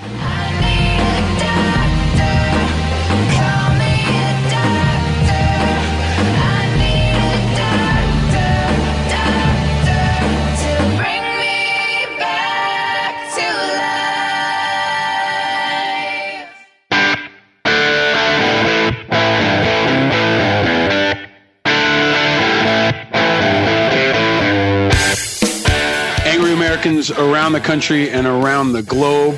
Uh, we have an exceptionally important, heroic, timely conversation to bring to you uh, from New York City. I am very, very honored um, and humbled to have with us today on Angry Americans the great and powerful Dr. Paul Haser. How are you, my friend? I'm good. Uh, I don't know about great and powerful, but uh, I really appreciate uh, your intro. So I'm doing well. Uh, maintaining, as I tell most people, you know, we're in, maintaining our health, maintaining the calm, trying our best. Uh, you're doing an, an incredibly heroic job. I mean, I, I think this is now a global war, and you are a frontline warrior in that war. So thank you for taking time away from the hospital, away from the fight, away from your family, what little time you do get with your family in the middle of all this to up, update people from the front lines of, of what's happening. So before we get to that, folks should know we know each other because we live in the same building. and it's a sign of the times you're up a couple floors and over in exactly the same building in New York City that I'm in. Um, but we're maintaining social distance, uh, and we wanted to capture video, and I wanted people to be able to, to see your face and hear your voice at this important time. Um, but you've been in a lot of places. Uh, you've saved a lot of lives. You've changed a lot of lives. Um, but before we get to that, it is it is a sobering time, and I want to still make sure people get insight into who you are. So, what are you drinking, man? So, what's your drink of choice? I'm having some uh, some some scotch, some monkey shoulder. Uh, I can, don't know if you can see that. We can see it. We Uh, can see it. I want everyone to know I'm not on call. Well, if anybody deserves, if anybody deserves a drink right now, it's you, my friend. So cheers, cheers, cheers. All right, so let's let's get right into it, man. I mean, you and I have been in touch over the last couple of weeks. You know, our kids play together. I see you on the playground every day.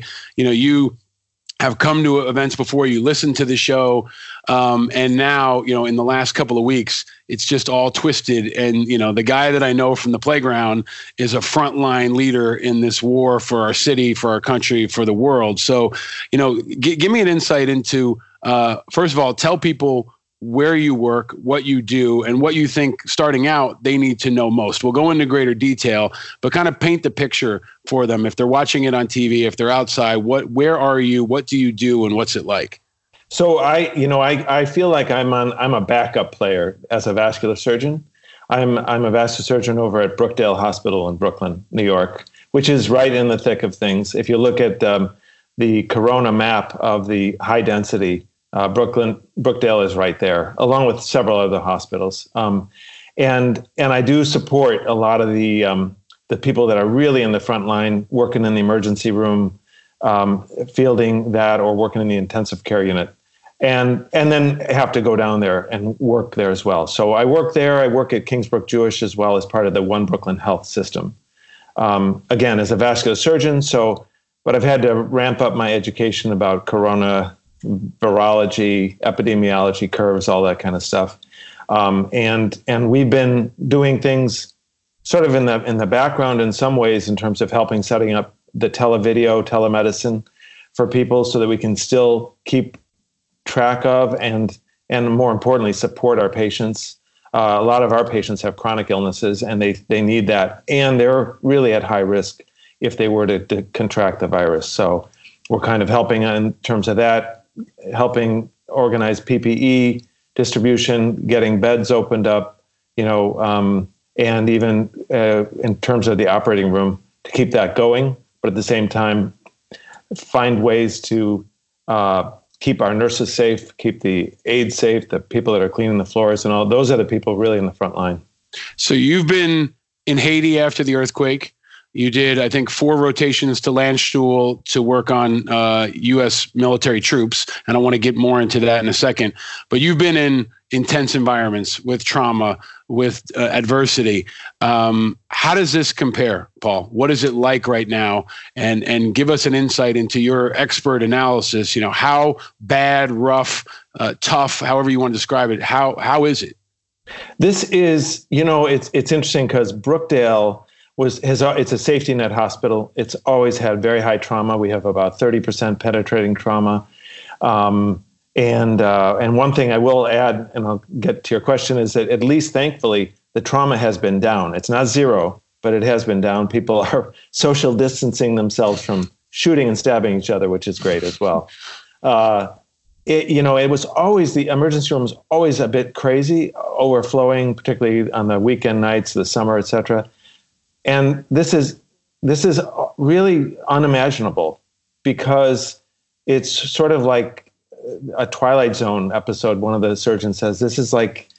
You know, here's an umbrella, and here's the here's the hurricane. You know, Storm Sandy's coming. We'll give you a, a really nice umbrella. You stand outside and stop all the rain. It's like, what what are we going to do? And and it's it it hasn't quite peaked, but it's the you don't almost want to imagine how bad it is because you you know it does compare a little bit with Haiti when we when we got over there. The hospital had been decimated. The nursing school with nurses inside was completely flattened. You could smell the corpses, etc. It was terrible. And we were operating out of a locker room with a headlight and and you were bargaining with anesthesia you know could you give a little bit do you have this well if you bring the sutures we can do that and now we're in the situation in new york city of all places where you're feeling the same way. Like well if you give me a gown i can get you an extra set of gloves and then we can you know put in that line that you need to for the dialysis machine or those kinds of things.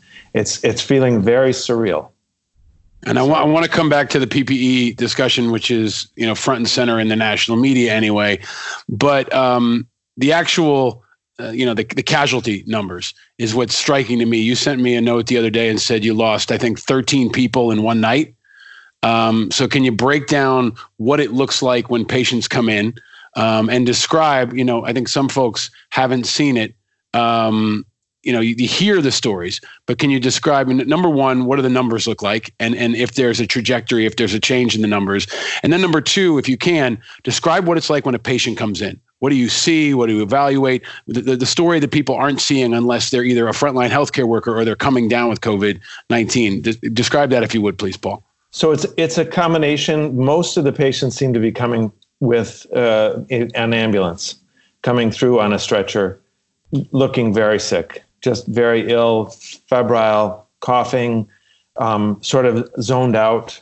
You know, really almost not not uh, not with it, as you'd say, or not not as coherent as you'd expect. We do have some people that walk in to the emergency room waiting area. I don't tend to see them. I send, tend to see people that are sicker. And again, I often don't see any of these patients until the emergency room, the triage, et cetera, has already seen the patients. So I'm seeing them with a stretcher. Um, the numbers are, are definitely still going up. I think today um, I got a um, stat about 167 positive and another 60 or so that are under persons under investigation, which now about half of them to to to 80% are turning positive as well. Last Friday it was 107 patients. So it's it's not doubling like it had been, uh, which is good, uh, but it is still rising and we're expecting it to continue to rise. Um, you know, our hospital originally had about 420 uh, beds or so, and nearly all of them are full and and beyond. I think you know we have 30 patients right now intubated um, just with this, and thankfully we've we actually Elon Musk donated some uh, uh, ventilators to Brookdale uh, through Tesla, and but you know as uh, as Governor Cuomo put it well, you know, what am I going to do with this small number when I need such a big number? It's like a drop in the in the bucket of the ocean, you know. Can you talk about um, morale, Paul? You know, you've got you know the, these incredible heroic workers that we now appreciate, you know, on a level we never did before. But can you talk about morale And I know as an infantry officer how important it is to have your troops, you know, morale uh, focused on and and and understood. And and in my experience, nothing uh, hit morale harder than than a lack of clarity of mission. And we have that here. We have, I think, a pretty clear mission or a lack of support and you know you were uh, on German TV the other day, you know, with like one pair of gloves and one mask. Um, can you talk about morale and get into the PPE discussion? Describe what that scene is like and what you all need right now. So I think the morale overall is good. You know, it's interesting because we are a trauma center, maybe, or just because the nature of medicine in the U.S. We're used to sort of this: we'll go get them. We're going to take care of everything we can. Um, and and so people, you know, one of our our uh, chair of rehab actually sent out an email today reminding us to kind of notice if people are skipping meals, notice that they're not drinking enough fluid, notice if they're burning out, notice, you know, because this is not a sprint. It's going to be at least a mid-level race, if not a marathon. Um, and so you know, overall, very good. There are definitely little incidences, moments. You know, you have uh, the other day we had i think six people in our trauma bay that normally holds two. And the nurse came in and said i need to get this patient intubated. And the doctor's standing there saying where are you going to put this patient? Mm. and she goes well you have to take care of him. And he's like well you have to let me out of the door because there's a stretcher right. in the door. And it's sort of you know so you could see a little bit of the flare of you know short fuses well not even short fuses but fuses that have been spent and have been yeah. spending 12 hours doing this kind of stuff. So, I mean, people are generally very encouraging and supportive of one another. Um, there has been a lot of, of collegial help in terms of the PPE sharing of, you know, getting people fresh ones. Um, they, they, you know, it's human nature. You know, when this first broke, all of a sudden boxes started disappearing. You know, and I'm sure they're sitting in people's homes, hopefully being used when they go out. Um, there was a great uh, Instagram thing about you know I save you, you save me. Everybody wear your mask, you know, kind of yeah. thing. And yeah. and so people are really in, encouraged to do that. But that said, it's human nature. I guess some people probably walked off with boxes, so they quickly sequester those and then they're distributing them. Um, mm We do have enough right now, but you know, normally we would use a mask a gown, gloves, go in the room. We'd finish, we'd take it off the proper way. You throw it in the garbage, you're done. If you have to go back because you needed to listen to the lungs again, you'd put another set on, use them, throw them away. Those days are definitely gone.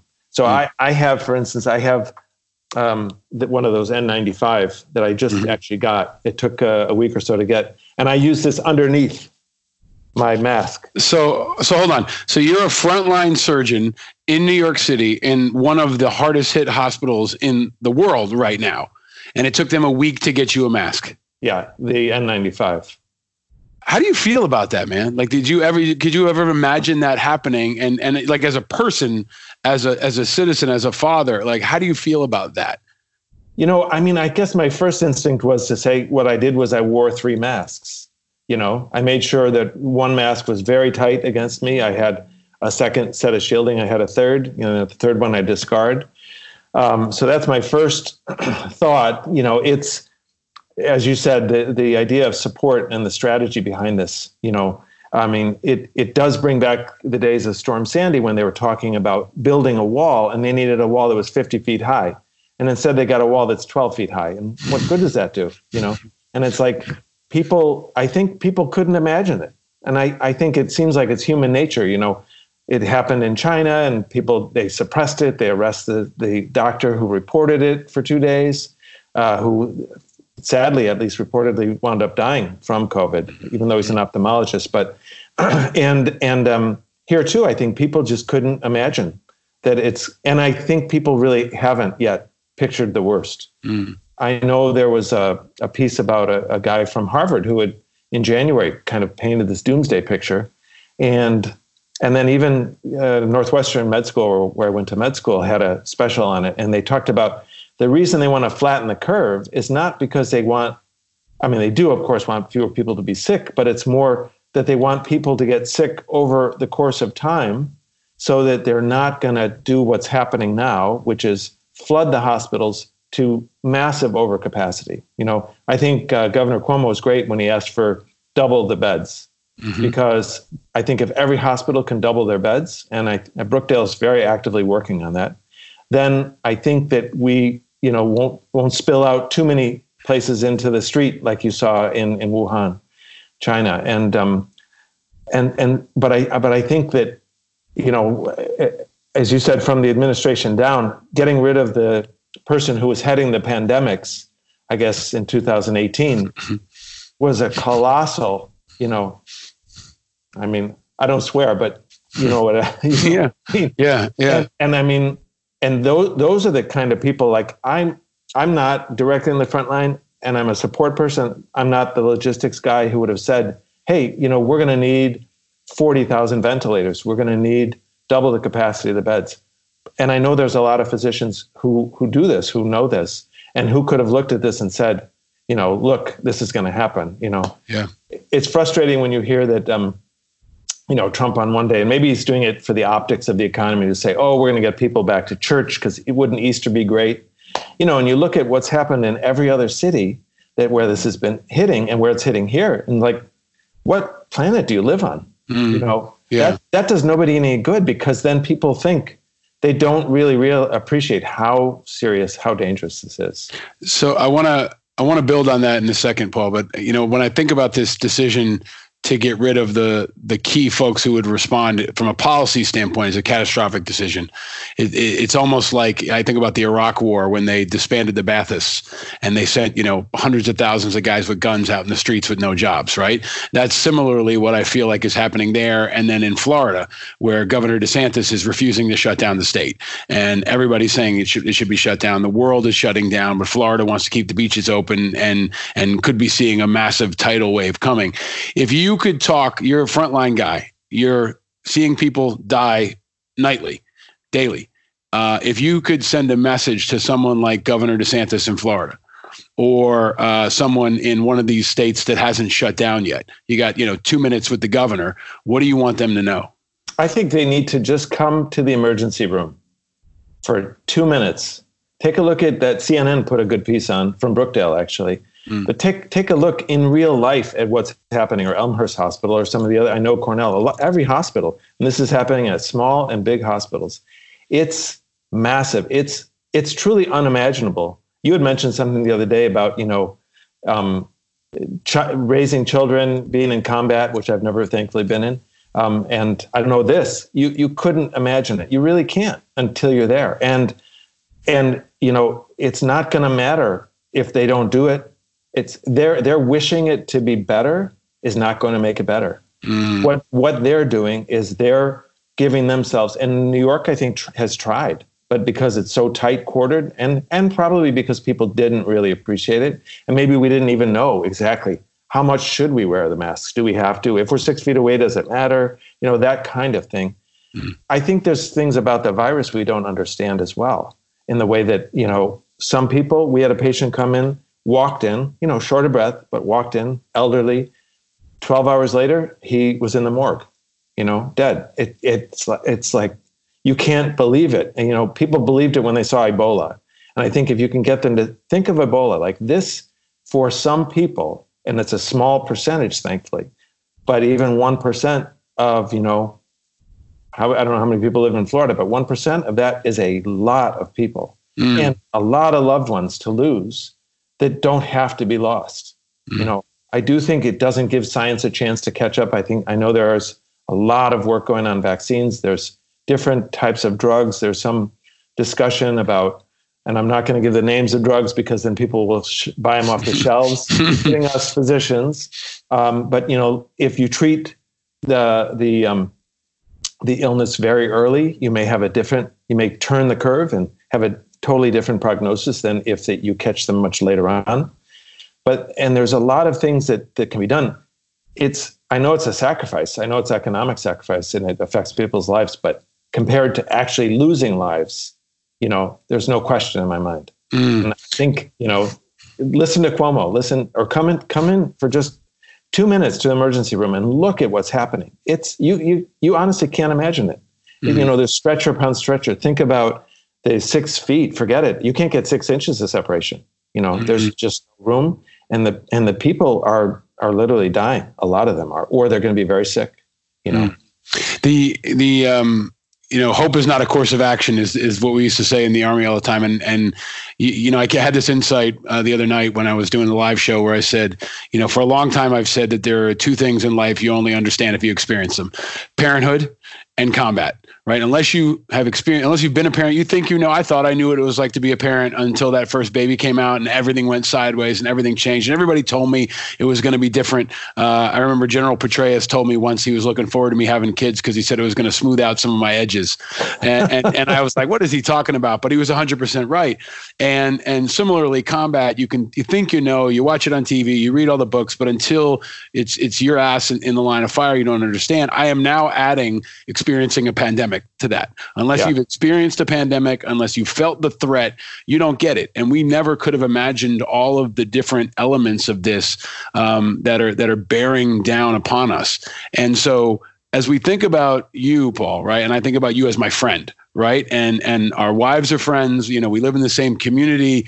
Um, can you talk about your your wife sent me a, a text the other day and said you were, I think, in the ER operating on uh, is it correct do we say uh, co- do you say covid-19 positive Does Yeah. feel like i feel like it's at the point now where it was like when aids we said someone has hiv or they have aids it was this language thing that was kind of used interchangeably so we say they are covid-19 positive is that the right way to say it That's for sure. I mean, you can also say corona, coronavirus. There's a there's there's many many coronaviruses. This one just caught the name because it, of the the naming, like the SARS one, the MERS, the swine flu, even the Spanish flu was considered a coronavirus. You know, and back in the days when when I was a kid, I remember them saying, you know, we can get a man on the moon, but we can't uh, uh, cure the common cold, and we're still there, unfortunately, because it's so so, so for so for But you anyway. no for you as my friend not dr paul b haser but paul the guy i know and we have drinks together and we hang out right um, can you describe what it's like what goes through your head when you are operating on a patient who's covid-19 So it's it's very scary. I mean, the very first thing because it's an unseen enemy. You know, you can't see these little microscopic pellets. I mean, this is a very small strand of RNA. You know, it's so tiny, and and you you you feel like you just don't know. Like, I mean, maybe going back to combat thing, it's like you're walking through a field and there there may be a mine there somewhere, or there may be a hundred mines, and you have no idea, and you have no minesweeper, and you have no way of knowing whether or not that's going to be the thing. And it goes through my head that am I going to bring this back to my family? Am I going to bring this back to the building? You know, because it's six and a half days asymptomatic. You don't know. You know, so take all the precautions and stuff. But there's in the back of your mind, you know, it's definitely there. And maybe not even in the back of your mind, in the front of your mind, you're thinking like, I got to do this right. You know, I had the residents go out of the room. I'm like, uh, I'll do this myself. You know, you don't need to learn how to do one more of these procedures. We do lots of surgery at Brookdale. They get great experience, great training. I, I train there too, by the way, so I can say that I give myself a, a pat on the shoulders. But you know, you get great training, lots of cases and stuff, and and and I tell them, you know, get out of the room. I think I want to do this as efficiently, as effectively as possible, and with minimum, you know, protection of everything. Protect, protect. But at the same time, you just don't know, you know. And walking through the emergency room, even scarier, because you just think like it's got to be there. It's got to be all over, you know. So I do hope I've rested enough. I'm taking my extra vitamin C, drinking my fluids and stuff like that. You know, as a as a human being, I think, you know, I I don't want myself or my coworkers, my colleagues, my friends to to have to go through this or experience it. Mm. So I mean, the, the heroism of what you are demonstrating is so profound to me. Um, and that's a good point to take a drink. So you're taking a drink. I'm going to take a drink. you The know, Zoom- it's funny the Zoom- because people. Go ahead. Go ahead. No, well, people people say heroism, and I I it's sort of just doing my job. But that's know? heroism, right? That's what I, that's what that's true heroism. You know, we talked to Flo Groberg in the last episode, and he talked about you know people become heroes by not trying to be heroes, by trying to do their job and do the right thing and have integrity, and that's what you know you're demonstrating every single day. You walk. I mean, eh, for New Yorkers, every time we walk outside. It feels like you're going outside the wire in in a combat zone. You're leaving the forward operating ba- base, and there's risk when you go outside. I mean, I think about how many thousands of people walk past the corner outside our building in a given day, right? On a normal day. But you guys are going deeper and deeper into enemy territory. I mean, you are behind enemy lines, you are outnumbered, you are overwhelmed, you are exhausted. So, I mean, the heroism is, is really, really profound. And there's so many glimmers of it. And that's part of why I wanted to talk to you, Paul, because I know you bring hope to people to hear from an actual frontline person and how humble you are, the humility that you have, I think is, is is very important. But you're also a human. You have you know you have emotions. So I want to give you an opportunity to answer the question that I ask of all of our inspiring, important guests on Angry Americans. Uh, Dr. Paul Haser, what makes you angry? Yeah, what makes me angry is the the the really the failure of leadership of getting rid of a pandemic chair or chief or however you want to label that person, and to be completely caught off guard, and then to to add to that, the you know the kind of and I guess it's human nature, but the hopeful, oh, this is nothing, it's just a flu, it's just rather than heeding the warnings to say we have really truly unimaginable, but imagine the worst case and then multiply it times 10. You know, imagine the mass casualty. Imagine a 9 11 with 3,000 victims that all lived, you know, what that would have done to the city and then multiply that times 10 you know because and or times 20 or 30 and to not have had that in in mind and have the backup style you know plans and stuff like that. You know i think it makes me angry that people want to try to sort of uh, give this false hope as you said, hope isn't just a, a, you know, it's it's a plan, you know, a plan of action. It's not by itself. It's not a plan of action. You know, so it's like hoping that it'll be better. Hoping, you know, when you have the Department of Veterans Affairs, who should be the backup, who should have come in saying, not like, oh, we're ready, but they should have come in and contacted every hospital in New York and said, here's where our supplies are. This is what we're missing, and made those announcements right in January or February you know, or the beginning of March, you know.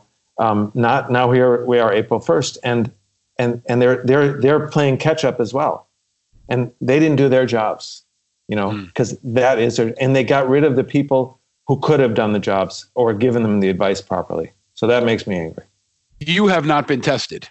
You are That's on the correct. front line, and and you have not been tested. Why have you not been tested?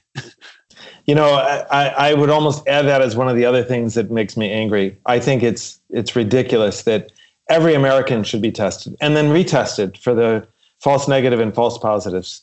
You know, if you can manufacture uh, ventilators and masks and the other PPE, plastics and stuff like that, they should be mass producing this on a massive scale. The the the main reason I haven't been tested is they don't have enough tests to go around. We're having to send our residents home who develop fevers and who are concerned of having COVID 19 without getting them tested. Just presuming you, you must have the, the virus and we'll track the course of it. Now, Brookdale did just get the first, they're the first hospital in New York City to get the FDA approved version, and they've ramped the testing up substantially. But it still isn't at the point where they can test the ER doctors every day and say, hey, do you think you've caught this or not? Because you know and, and i think that, that given the fact that this latency is six and a half seven days before people they've been infected they're actively infected. We know that certainly by day four or five they're giving it to other in the environment. You know they may not be coughing so it may not be a massive bolus but it's going to be there. We all touch our nose and hands by mistake you know you're going home to your kids. I think that it's it's really it's really terrible that that hasn't happened So if there was ever an issue that underscored our line, if you're not angry, you're not paying attention. If you're not angry about the fact that Paul and other frontline surgeons in the ER at the worst hit hospital in maybe the world doesn't have a test. You haven't been tested because there aren't enough tests for you. So that means that uh, you know NBA players have been tested, probably thousands of professional athletes at this point have been tested who are not mission essential right now. Like LeBron James is not mission essential right now to the survival of, of, of our of our nation and our world, but you are, and you haven't been tested because they don't have enough tests for you and the other frontline professionals in your hospital. That's correct, and it and it should make everyone angry. And I'm I'm hopeful that people will, uh, along with helping send masks and do things like that, will really work. I'm very happy Abbott uh, just was awarded the contract. And I mean, you know, to show what good spirit, Roche Laboratories sent Abbott a congratulations tweet or you know uh, press release saying we're we're you know we wanted the we wanted the contract, but at least you got it. I think all of them should have it, and all of them should be making it. I think it would make a yeah. big difference. I remember after 9/11, um, after the first time I left Ground Zero, which ironically for me and you, powerfully for me and you, is a couple blocks away from where we're talking right now. We lost, you know, 3,000 or so people on 9 11. You know, I think we'll probably lose that many in New York City. I don't know, within the next week, we'll probably hit the same number, right? Yeah. Um, but I remember the first time I left downtown and I crossed 14th Street and I went north. Um, I was going past um, St. Vincent's Hospital, which is now closed in the West Village. And I remember walking past the hospital when I was going back and forth in those first couple of days, and I saw all the stretchers outside so many stretchers. The entire city, every hospital had these stretchers lined up. And then what we later found out is they never used them because everybody either died inside or walked out. There wasn't a lot of middle ground, right? There weren't huge right. numbers of, of, of, of casualties coming out of ground zero during that time. So now we have this uh, this reverse situation where we don't have enough resources, people are overwhelmed. And I want to ask you, if you can, to talk about the role of the VA. I've talked about it a lot on this show and the Department of Defense. You, I want to talk in a minute about your experience at Landstuhl because I think that's very powerful and heroic and needed. You're a guy who continues to answer the call. So, you know, it's in your service is not uh, an event, it's kind of a lifestyle, especially for people like you that continue to serve. But can you talk about, um, I have said that the VA can be um, the reinforcements. It can be the cavalry because it has the fourth mission to provide resources in the event of an emergency, but it can also be a place that has mass problems. We saw that just this week in Holyoke, Massachusetts. 13 veterans died in one uh, soldier's home, not run by the federal VA, state run. But this is a very, very sharp double edged sword where if, if led properly and activated properly, the VA can be, you know, the cavalry. And if, if, if they're slow, if they're behind, they could be uh, a mass weak point and, and a ca- mass casualty area, right? So, from where you sit, can you talk about uh, how you view the VA's response so far and what you what you see the potential for them to do is? So, I mean, for us as a hospital, we've had no response from them. They haven't reached out, as far as I know. Now, I'm I'm again as you know in the in the trenches. I'm not I'm not in the administration. Um, and if they have, I apologize for saying that, but uh, as far as I've I felt it, as far as we felt it, no, you know, it's kind of like, and and there is this wonder, not just by myself, but other people, like, do they have things and they're just holding back? Are they the people that have the boxes of masks in their back, you know, shelf or whatever that are sitting around waiting? And when's the time to mobilize? And to me, I, I feel like they have not done their fourth, you know, directive to to really mobilize and help people um, on a much broader scale, logistically, to say, here's where we need people, here's where we don't. You know, um, and it's not directly the VA, but the, the Mercy, I guess, our Comfort flew out, you know, is, uh, is now docked off of uh, Manhattan, just up the road from us. And people were saying, well, you know, those are the people you could send to the Mercy or to the Comfort. And I'm like, what's their number? You know, we don't have any of that information. So, so right now, you don't know how. If you and you're a trauma guy, right? And and so uh, the way the comfort's supposed to be set up, as I understand it, they're going to take the overflow. So the gunshot wound victim that would normally go to your hospital is maybe now going to go. There might be a great example, right? Because they're a combat right. hospital. So a gunshot wound that would normally go to your hospital is supposed to go to the comfort up on the West Side Highway, just uh, past the Intrepid. If folks are thinking about geographically where it is, it's on the west side, just a little bit past Midtown, uh, past where we normally record the show at the Classic Car Club, only by a couple blocks. Yeah. But you don't know how to send them there and right. you're the guy who should be sending them there. Yeah, know, no, exactly. And and you know, when I was in Haiti, um, I think it was the Mercy. That's why I keep saying that was docked out, off there. But we had Army personnel, and we did send people directly there. And I got on the phone and I spoke to one of the you know captains uh, uh, the uh, um, military um, physicians. And I said, you know, I have this patient with head trauma, arm injury, et cetera, and they, they'd arrange for a transport and a CAT scan, et cetera. And we had a colleague, collegial conversation. And, and it, again, it could be the EM, EMT people know that, um, and they just, or one of them didn't, or they didn't have the space, who knows. Uh, but, but we have not been given any of that kind of information, mm-hmm. nor has the VA said to us, hey, we're going to open up, you know, tents out, you know, in Brooklyn in the old air, airfield out there. You know, they could they could do that too, but they have not done any of that. I, I feel like there's also, you know, so number one, when we talked about morale, Paul, um, the if you heard the VA secretary standing up saying, "Surgeons, we're coming. We're sending resources." Right, it's a press conference. If they're up there with the president, the president was saying that. That alone would be a boost to morale, right? To know that there is some kind of support coming. And at the same time, you have this slow, um, discombobulated response on behalf of the federal government, on behalf of the military. But on a very basic level, and I'm not, again, I, there's the old saying in the military strategy is for amateurs and logistics is for experts. I know how important logistics is, right? Because I could have a great strategy, but if I don't have enough ammunition, it doesn't mean shit. So right now, when I look at it, I see the comfort with a thousand beds. I see a makeshift hospital going up in Central Park. I see now another hospital in uh, at this tennis center, the U.S. Open Center in Queens. You see Detroit, you see Boston, you see others starting to spin up. But when I look at the numbers, I see a thousand beds on on, on the comfort. It feels like we're spitting in the ocean it feels like a tidal wave is coming and i think people have this false sense of hope because there's the symbolism of the comfort that came right by our windows on the other side of where you're sitting now. It tugged up through the hudson and people cheered for it but it's a thousand beds and we need 10000 beds? So how off are we right now, so your view? you know if you look at new york's um, department of health mentioned that we need 40000 ventilators. We're going to need 40,000 ventilators in New York and we have around 4,000, something like that.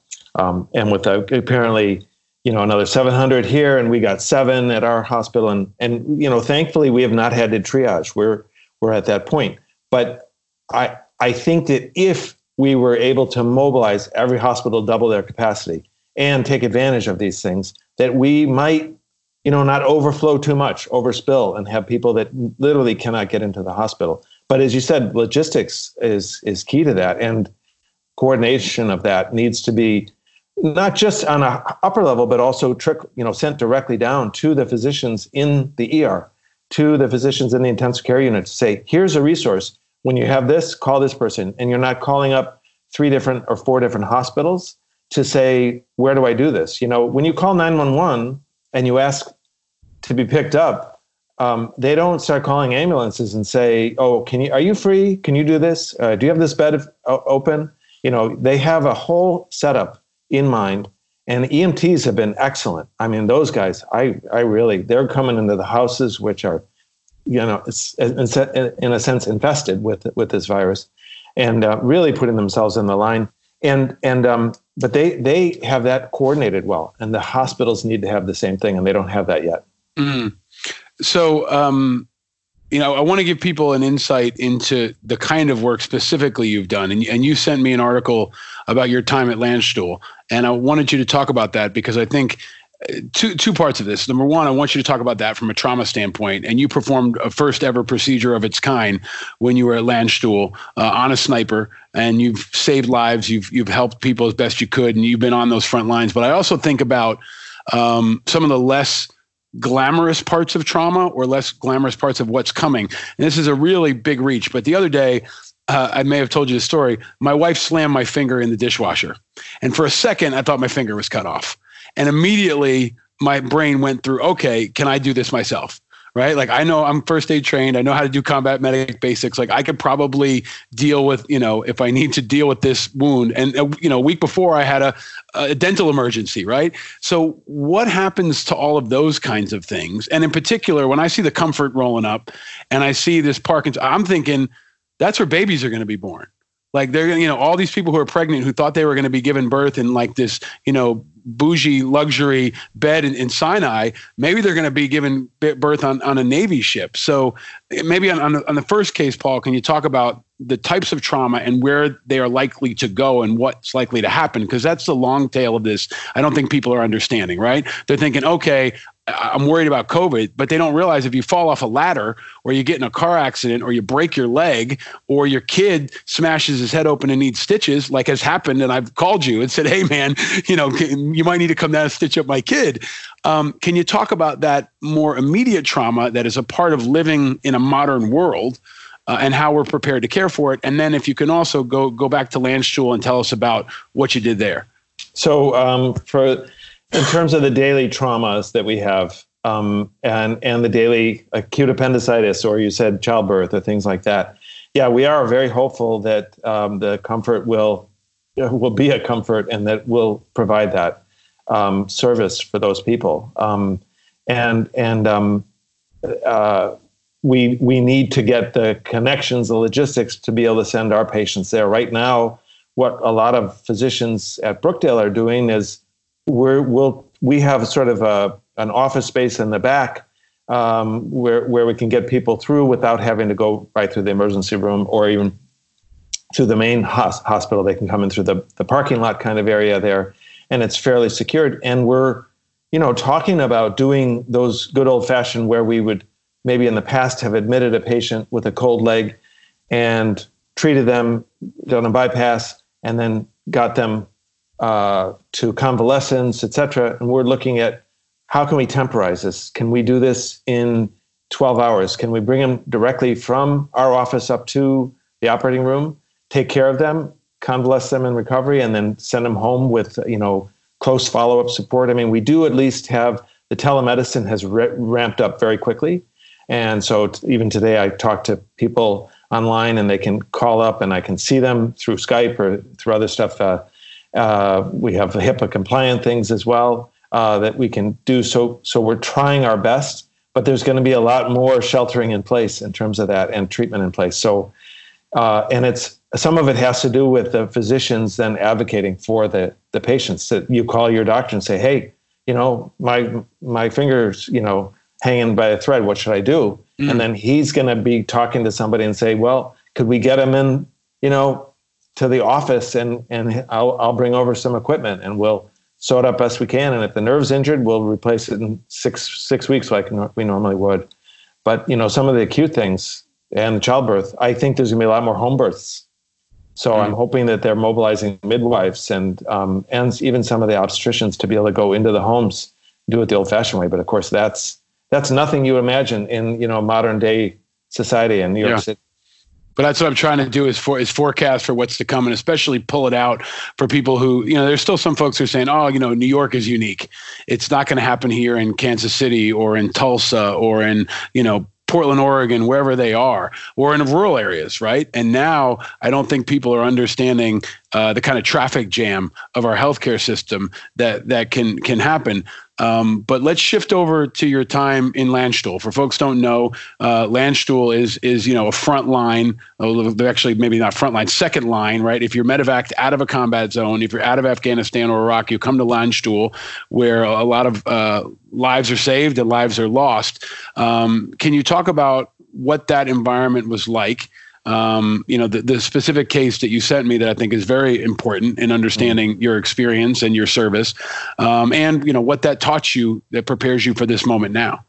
So that was interesting. I mean, I, I, I had majored in German in college, and so they had this um, program that allowed you to go over to Landstuhl, Germany, for two weeks as a volunteer and serve as a vascular surgeon. They didn't have any full time vascular surgeons at Landstuhl, which is a tertiary care center, you know, and and they had uh, them that were front lines, um, really doing some heroic work, and they got people back to Landstuhl. So we, the Society for Vascular Surgery, along with the Red Cross and the Society for Trauma, organized this whole uh, effort. Every two weeks, people would come back, and I I tried to go at least every year, uh, every 18 months, while the program was still active. Um, and and they they've gotten better where they didn't need us as much to tell you the truth. So which was good, but uh, it taught it taught me a lot actually for um, for being prepared for this moment. Because one of the things that struck me, you know, when I first got there was the guy said, "Look, you're like the firefighter," and the best case scenario is you sit in your firehouse and read journals and hang out and meet people and drink some German beer and never get called in.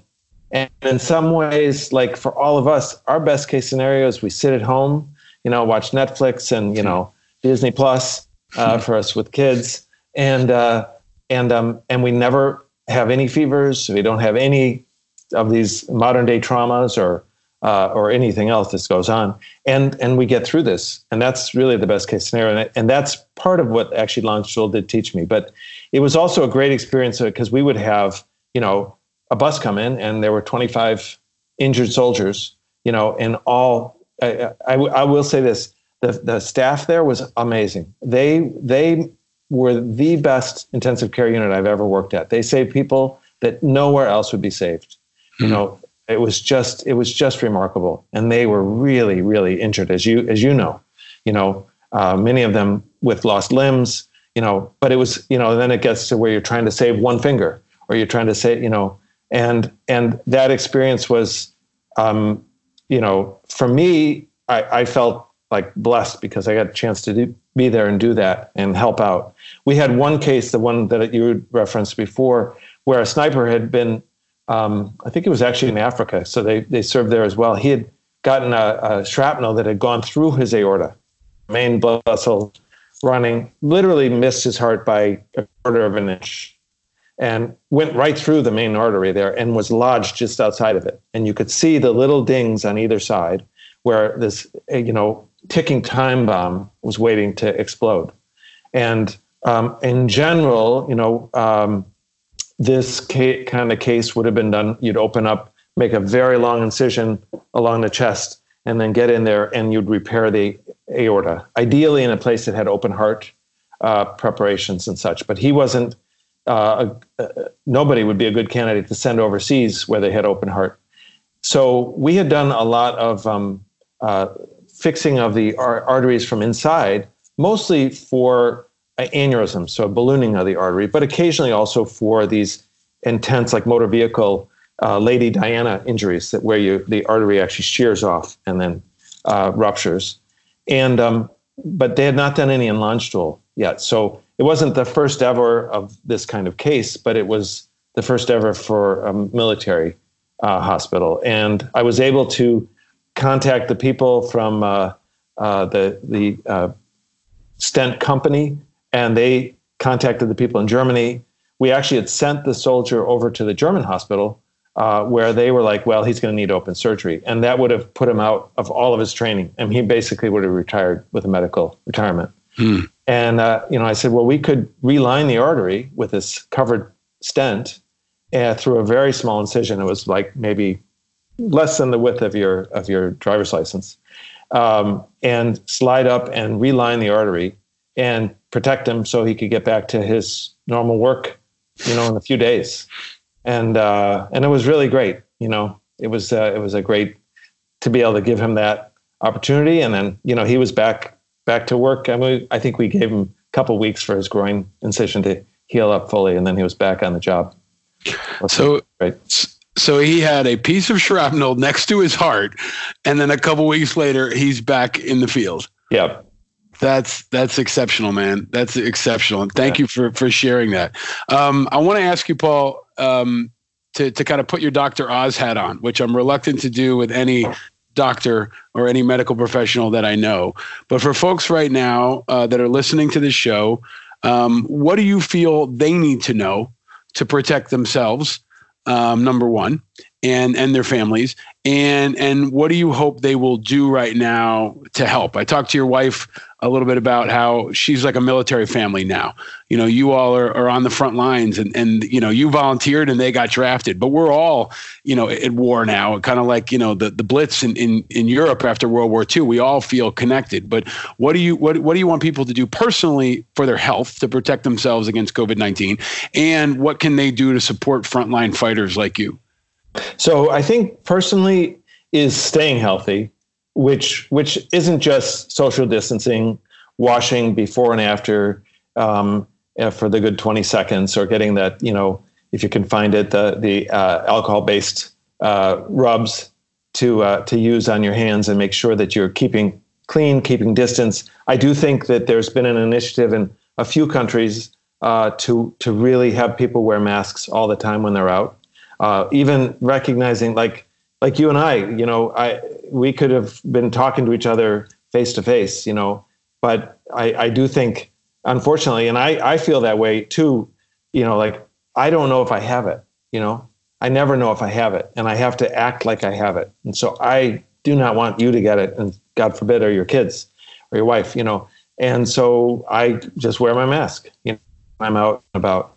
I think as well, getting proper sleep, doing some exercises, some in-home calisthenics, that kind of stuff, keeping your mind, you know, sharp in terms of that. Recognizing it isn't forever, it, but it may be a couple of months. If you look at the Wuhan model, if you look at the others, it's really it's not a couple of weeks, uh, it's not a few days. It's probably going to be a couple of months that we have to really every day maintain this exercise. Not you can't just one time say, "Ah, oh, forget it. I'm going to go out." You know, it, I don't matter. You know, I know these people. They've been healthy. I'm healthy. You know, you, you, you just can't let your guard down in terms of that. I do think that people who get sick should use the old. I mean, it is a cold, and for the vast majority of people, it's just a cold. You know, so I always tell my kids saltwater gargle, steam up. Um, you know, take the Tylenol. Question of whether you should take Motrin or not, but you take the Tylenol. You know, you can take the antihistamines, um, and vitamin C is probably not going to hurt you. It may even help. Good nutrition, well balanced diet, that kind of stuff is very important. Mm-hmm. Um, I, you know, we haven't yet figured out why some people get really sick, even old people. Uh, who, you know, we say, well, they're at greater risk, but they had a guy 100 years old discharged from Wuhan, one of the hospitals in Wuhan, after about three weeks. 100 years old, he had Alzheimer's and he had, dement- he had uh, hypertension and a few other things. And then just the other day, a 12 year old girl from Belgium died. You know, terrible tragedy and stuff like that. And so I think people have to keep that in mind. Like, I don't want to be the person, you know, if you have a choice of, you know, playing Russian roulette, why would you do it? You know, mm don't even don't even pick up the gun. mm So I think in terms of personally um, taking taking responsibility for that and supporting each other in terms of that, I think it's it's been helpful uh, in terms of that. Um, you asked me a second part of the question. The second part of the question, and I want folks to understand too, if you're listening, if you if you're listening, you can watch this video at angryamericans.us. But if you're listening, Paul's actually got a mask around his neck right now. And uh, I mean, on a very basic level, I want to ask you, you know, when you're around your kids now, do you wear the mask just to be safe? I mean, in, in, the family, like what do you do? And the second part of the question was, what can people do to support you? Now, I think your your first answer is part is probably the best way they can support you, right? Like support the fight by doing what you need to do every single day and taking care of yourself. But number one, you know, you're wearing a you got a mask right now, and you're pretty much probably wearing it all the time. And then, you know, secondly, what do you think folks can do to support the fight? Yeah. So um, I have this whole decontamination process that I go through. So, for instance, the scrubs I'm wearing right now, because I'm working remote from home, yeah, um, are not the scrubs that I use at the hospital. So I go into the hospital. I, I have a se- separate white coat, separate scrubs. I get in there. I change that. Uh, the mask that I use to walk to and from the hospital is not the same, um, and um, as the mask I use in the hospital. And um, and so I sort of have, and we've converted one of our bathrooms into my decontamination room. So the kids don't go in there. I come home, I strip down, I put on a fresh set of clothes, um, all, and I I have the alcohol wipes and the Purell type of stuff, and I do that. I do this special thing with my nose. So I, I'm I'm definitely taking all those precautions as much as I can. I've been doing that since since this all started and since we were told to. I, th- I think, and so I don't keep my mask on around my kids at home and stuff like that because there's too much chance that we'd have the exposure and mutual exposure. And they're also at very low risk, even if they get that, that they would give it to me. So um, that I, if they were to get it, you know, that it would be bad. Um, in terms of what people can do to help, you mentioned it. I mean, you know, one of the doctors from Illinois mentioned, you know, it's hard to feel like you're a hero when you're sitting at home on your couch watching Netflix. But if people can remember that, you know, like I don't feel like a hero and you don't feel like a hero, but you are. And everybody and your message and what you're doing is really important too, to get that message out to people that it's you know, and they should they should clap for themselves and say, "Hey, mm-hmm. we're doing our part," you know, and they really are doing their part. You know, people that do that, people who say to the Governor DeSantis and other people, "Hey, you know, we're going to do our part for humanity because this is a global thing. It's not a party, you know, it's not not a it's not a country. It's it's global. It's everywhere, and it doesn't discriminate based on anything. You know, it, it's certainly people that are are predisposed to already or who are already sick could have some some worsening complications from it. And and like I said, most of the thankfully the people, and I think also people maintaining a sense of hope that they're going to help um, the by flattening this curve that they'll give medicine science a chance to you know develop a, a vaccine that actually works to work out different drug protocols that seem to help and to to get these these things manufactured and stuff like that. So i think going online and supporting whether you support research and science you know and, and you give them something for that you know it's not just masks and ppes it's it's all of that. And even supporting you know and, and giving cheers to the guys that are picking up the trash you know and doing all that because they're on the front line as well Yeah, yeah. Thank you for that, man. So, uh, because this is Angry Americans and you are a fan of the show and you've been a great supporter of the show, my thanks to you for that. Um, uh, you gave me great notes on the show and you gave me feedbacks on the episode. And I, and and everybody needs a moment of of levity, levity, but also a perspective on our guests. So I want to ask you the question that I do ask of all of our guests, Dr. Paul Haser. What was your first car? I've been almost looking. You know, it's funny because I never. I, I tell you this. I never imagined being on your show, I, I, and I've loved it from the from the time I found out about it, and I've I've binged listened and re-listened to several of the episodes and stuff. But I've always thought, oh, if I was ever on this show, I have such a great answer.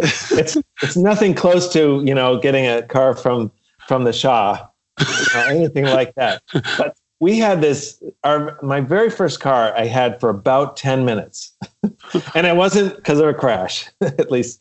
But we had this old. It was a. You remember the old checker limousines, the yellow yellow cabs? Well, my parents, because I'm one of five kids, so we had a big family growing up in Chicago. Uh, had gotten, and that's where they were made, by the way, in Chicago. They had gotten a checkered limousine, but it was black, so it was like a stretch version, not super stretch, but it was longer. And it was this old car. By the time I was driving, it had, you know, well over 200,000 miles. And I drove it to school. I was so excited with my dad. You know, here I am, 15, 16 years old. And the steering wheel is like basically like I'm I'm like on the river, you know, steaming back and forth because it's, it's it's like delinked from the drive shaft somehow. so so I got it to the school. My dad's like, "You are not driving this car," and I'm like, "Oh, but it's my car." And so I didn't have my own car then until I got to med school. When I bought my very first car that I bought was a light green Rabbit. Wow, Rabbit. So, and I drove that car into the ground. That is a great answer, man. That is that is that is a fascinating insight into your into your background. Well, you're also an exceptionally positive guy. You bring great energy to everybody around you. You know that the positivity is a is a key part of this show, and I think is going to be more important now than ever. We've been trying to bring every episode since the the war began. I don't know how else to talk about it yet, but since the war began, we've been trying to bring positivity. And you know, your wife is incredibly inspirational. Like she she she was so great when we had our our, our last baby. She's always picking people up in the in the neighborhood, and she would send food to our house all the time. She's an awesome cook. So, but you have a great sense of positivity around your family. So, I think this is really, really important, especially now. Dr. Paul Haser, what makes you happy? My family, you know, honestly, my wife, my kids. It's amazing to come home. You know, it's now we have a pause where I, I get home and um, I have to get into the little uh, changing room, decontamination room before my uh, five year old will run up and jump into my arms, you know, and that that's a moment that's amazing. And then my wife will be like, "What about me?" You know, and and of course my teenage kids are like, uh, "Hi, hi, you know. but I know that means everything to the, you know. so. Well, I want to ask you for one more because the family answer is a powerful one and, it, and it's good. But what do you what do you do when you're in this intense environment, whether it's in Landstuhl or now, you know, on the front lines in, in Brooklyn? Uh, do you have anything to, like? Is it is it music or or a walk or a scale? Like, how do you keep your mind right? So it, one of the things that that I love doing is I actually sing. I, I like singing a lot, and um, my uh, daughter's uh, Gabby's um, uh, piano teacher has actually been on Broadway and starred in Waitress and what like what that is, and so she had a little thing to sort of support the actors because I follow her, where she did like a cameo thing. So now I'm I'm doing this remote virtual learning to learn my part of the song uh, "You Matter to Me," um, and Wow. uh, and my my old I call my my um, uh, Canadian uh, uncles or or papas, mis papa that I lived with. These two gay fellas are really outstanding artists and and pianists. He's a pianist and a vocal teacher, and he's playing the piano part. And he's going to teach me. I you know downloaded the the words and, and such, and so he's teaching me that part. And then we're going to do kind of a combined virtual thing where we we bring the whole song all together. So Desi's going to sing Sara Bareilles' part, and uh, I'm going to sing the Dr. Pomatter's part or whatever. So I love it, man. I love it. Now, now, now, I'm already thinking of what, what gifts we can get you when this is all over to celebrate your your your, leadership. Well, you know, the show I would normally uh, end by by a giving of the gifts. I can't give you gifts right. I, I'm going to figure out a way to you know have them at the front desk and decontaminate them or whatever, right? Uh, but uh, I'll get you a a bottle of whiskey. Um, that that I will find that will be suitable for your uh, experience and expertise. I'll get you some more Angry Americans gear if you don't have it already. But Easter is coming again. It's it's this is actually I believe the one year anniversary episode of our show. I think it's either this week or next week. So we've now done a full year. Uh, I think 52 weeks we just hit. But we've always asked everybody if you could choose a color of peeps and you had pink, blue, uh, or or yellow, what would you pick, Paul? so you know I have five girls, right? So I have to go with pink. two stepdaughters, two older daughters from previous marriage, and Gabby. So pink. There you go, man. There Even though go. I know it's not the OG, as Sarah Jessica Parker said. Uh, but Well, uh, well, you are you are an OG now, man. You you are you are an incredible inspiration. Uh, you're an American hero. I'm honored to call you a friend and a neighbor, and and to just know about what you're doing every day. I know that this episode is going to reach people around the country and around the world. And you know, here in New York now and in other places around the world, seven o'clock, everybody's opening the windows and, and cheering uh, for you guys and for the gals and everyone out there on the front lines. So tonight, you know, we will be cheering for you at seven o'clock, and we'll be cheering for you every other night at seven o'clock until this is all over, and we have a great big party at the Classic Car Club. Uh, and and you go to the front of the line, right? you are going to be at the front of the line for the whiskey and for that big gigantic fifty pound bottle of champagne that Rachel Maddow sent me. Um, but I appreciate you taking so much time uh, away from the fight right now to be with us and, and all that you're doing every day. Know that you are appreciated. Know that you are supported. Know that we love you. And uh, we're just so grateful for all that you're doing right now, my friend. Well, thank you, Paul. I mean, I, I can't give the thanks back enough in person, but you know, uh, over the internet, I'll say that you you also are doing a great job by by getting this this word out and this message out. I think it's extremely valuable. So, thanks back to you as well. You got it, man. All right. Well, I need to let you go uh, sing or do something that's fun. Go back to work, actually. Yeah, yeah. and and uh, you- you're in our prayers and thoughts. But thank you for joining us, ladies and gentlemen, uh, live from New York, the great and powerful Dr. Paul Haser. Uh, cheer for him, root for him, and know that he's out there leading the fight every day. Thank you, my friend. Thank you, Paul.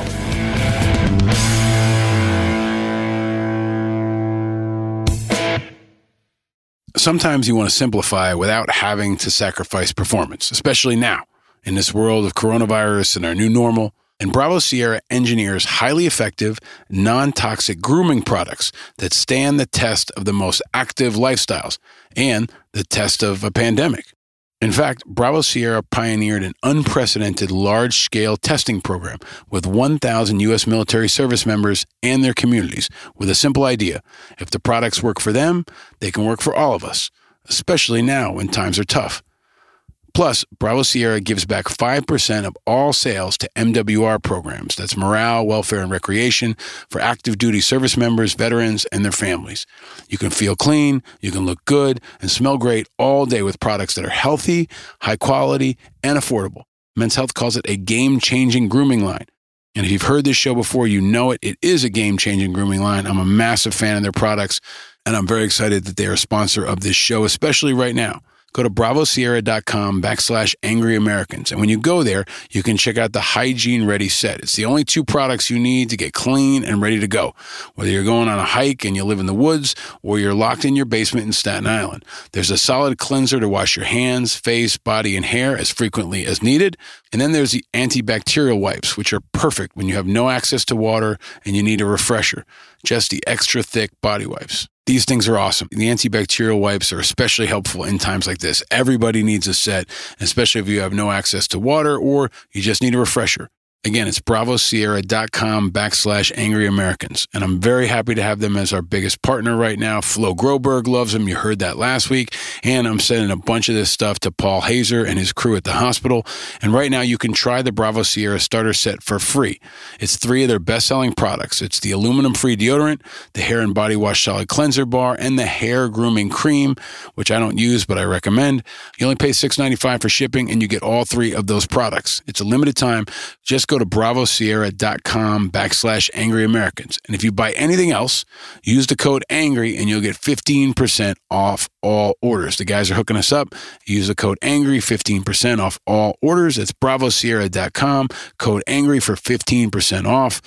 Grooming essentials that are essential in the pandemic, field tested by members of the U.S. military, made in the USA, and kicking ass, just like this show. Go to bravosierra.com backslash angry Americans right now and check them out.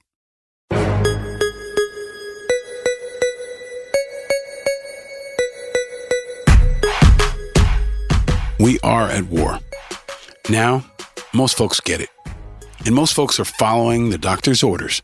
Dr. Fauci is leading this country right now more than Trump is. And Dr. Fauci is like our Patton, our Eisenhower. I'm sure by the end of all this, if he survives, he'll lead a ticker tape parade up the Canyon of Heroes. And maybe he'll run for office himself.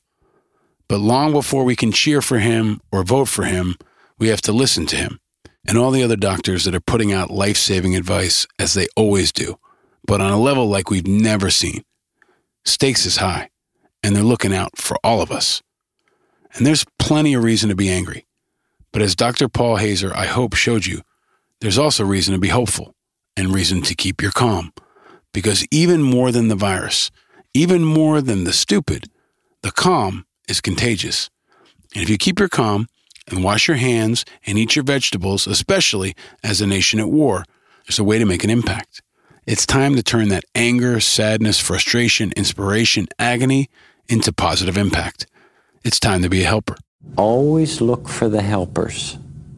There will always be helpers, you know, even just on the sidelines. Because if you look for the helpers, you'll know that there's hope. Every pod, I offer a way of converting your righteous, understandable anger into positive action. A positive action that shows that angry Americans can also be impactful Americans. You know the deal an action that will channel your energy, make you feel good, and make a difference. And in this show, our actions are always packed with the four I's integrity, information, impact, and inspiration. like sweet morning dew. I took one look at you, and it was plain to see you were my destiny.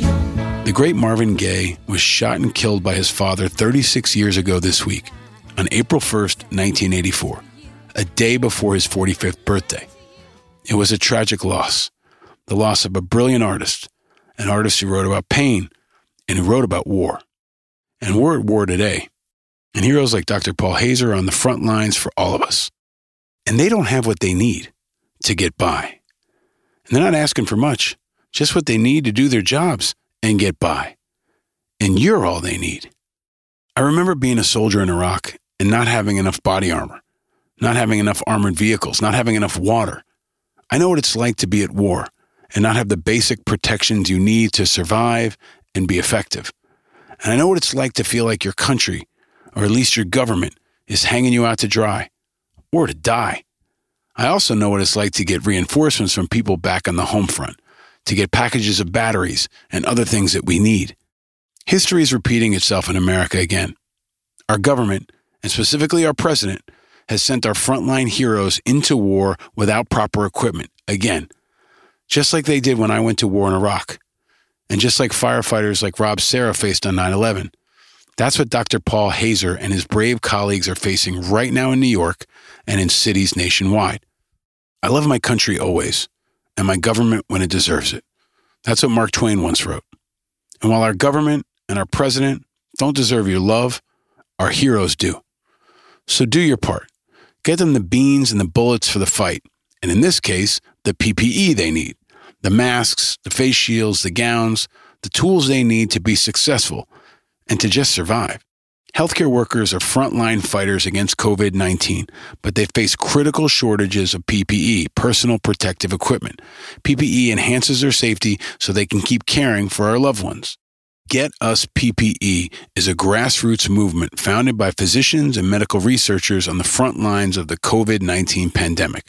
The team has grown to include engineers, scientists, programmers, and just concerned citizens who are working around the clock to get them and their colleagues the equipment they need.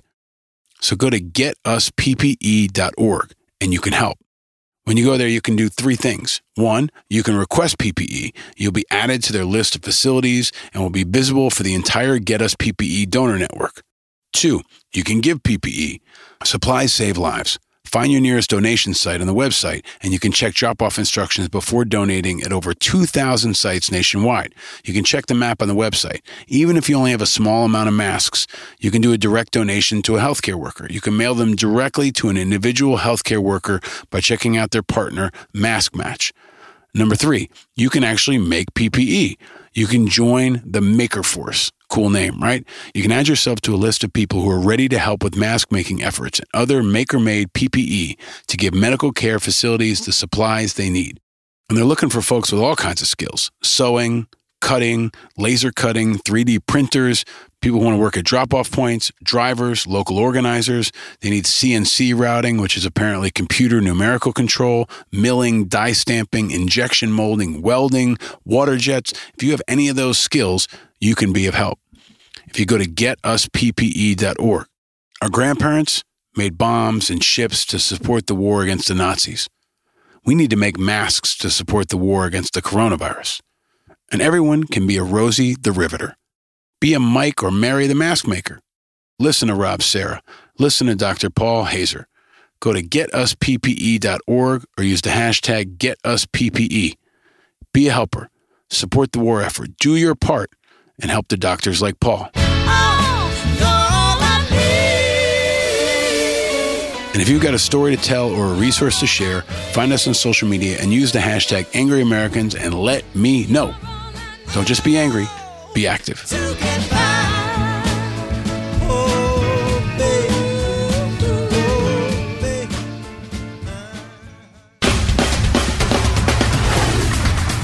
All right, thank you to all of you out there for the continued support and for sending me the emotional and digital and creative PPE to keep this pod running and all the things that we do surviving and thriving. Big thanks to a few folks that helped make this episode happen. First off, Dr. Paul Haser, especially, and his amazing wife, Karen, and his kids, especially Gabby. You're an amazing family. You're true heroes. And we are so, so grateful for the time you gave us and everything you're doing right now and everything you will do. Big thanks to Rob Serra, who's in his basement, and the entire Serra family for checking in, giving us an update, and for everything he's doing. Wish you the best down there in the dungeon, man. Big thanks to the Righteous Media team, especially Mighty Mercy Rich, who is always what the doctor ordered. Thanks to creative Chris Rosenthal, who is our graphical surgeon. Check out all the amazing video he does on our Instagram page, on our YouTube page, and at angryamericans.us. Big thanks to Bill Schultz, the master pharmacist, alchemist, scientist. He finds the cure for all my mistakes and all my flubs in every single episode. He's a master. Thank you, Dr. Bill. And big thanks to Bravo Sierra Hooray! Bravo Sierra now powers this episode. It makes all of this great content possible. So go to bravosierra.com backslash angry Americans. If you go there right now, you can get a free sample kit. And if you use the code ANGRY, you'll get 15% off on any orders. In times like these, especially, you need to stay fresh, you need to stay clean. And Bravo Sierra does it and gives back to the military and smells great, looks great, is great. Go to bravosierra.com. My big thanks to Bravo Sierra and the entire team there for all the support. And thanks to all of you that tuned in to Righteous Late Night and to the guests that have popped in. We've been going live on my Instagram page. It's been a lot of fun. It's been great community and a lot of inspiration. We've had some very cool guests. Rob Serra checked in, Charlie the Spaniard Brenneman, the UFC fighter, checked in, Jason Kander, who ran for mayor in Kansas City and is an all around inspiring dude. Isaiah James, who's running for Congress in Brooklyn. Payal Mahajan checked in from India, where she runs a national call center helping people facing the coronavirus. And my friend Rob Acosta, who's a wounded warrior and inspiring dude, checked in from Oregon. Really cool folks have been joining us with more coming. So check us out on my Instagram page and most weekday nights around 1030 Eastern or so. And it's time for Thank a Listener. So every week, I want to thank a few angry Americans just for listening. And I want to hear from you. And we do have a hotline. So if you're sitting around and you're watching Netflix or you're just staring out the window, give me a call.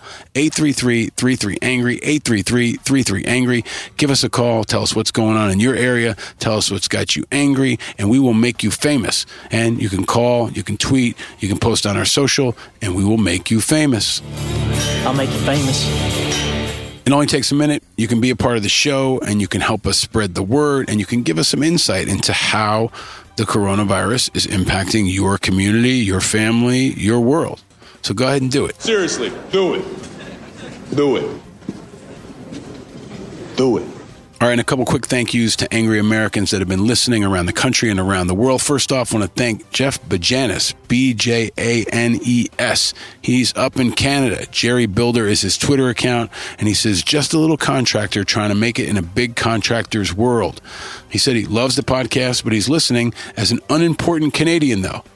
Jeff, you are not unimportant at all, especially right now. Big love to our friends up north in Canada. Thank you for tuning in. Big thanks to Willem Hartung. Willem Hartung, who tweets at Hartung Willem.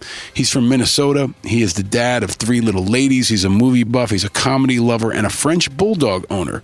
Uh, and he tweeted from uh, the episode with Flo Groberg a quote that Flo had when he said, I never fought against an enemy that was more powerful than my own brain. He said, That's when I got knocked on my ass. This is from a Medal of Honor recipient who has seen some of the worst war has to offer. That quote should be a sign hanging in everyone's kitchen. You're right, Willem. I like that, definitely. But thanks for checking out the episode with Flo Groberg, getting a lot of great comments on that. If you haven't heard it, go back and check it out. Uh, it's right after this episode. And if you haven't seen the video, go to angryamericans.us. You can see the video of me and Flo. I'm in my uh, apartment in New York City. He is in his basement in Seattle. It's a coast to coast thing, but check it out. And thanks to Willem for tuning in. Thanks also to Jay, who tweets at J5723215. He only has two followers, me and someone called Mother Show. But he wrote a tweet that I wanted to mention. I want to thank him for his support. He tweeted, Keep up the good work. I love your podcast. I am retired and every week look forward to your podcast. God bless you and your family. You're fighting for all of us. Well, thank you, Jay. I wish you and your family the best. We're all in this fight together, and I'm glad you could tune in. I was glad I could be your very first follower. Appreciate the support, man. But thank you, Jeff. Thank you, Willem. Thank you, Jay. Also, a couple quick shout outs. Thank you to Daphne Bradshaw in Maryland. Thanks to Kat Ward in Santa Barbara, California. Thanks to Grace Luteric in Buffalo. Uh, thanks to 82nd 13 Fox in California 916. Thanks to Navy Vet 31, also in California. Thanks to Angry Black Woman, who is, I think, in Germany. And thank you to all of you. Please keep the feedback coming. You hear the baby? He's excited too.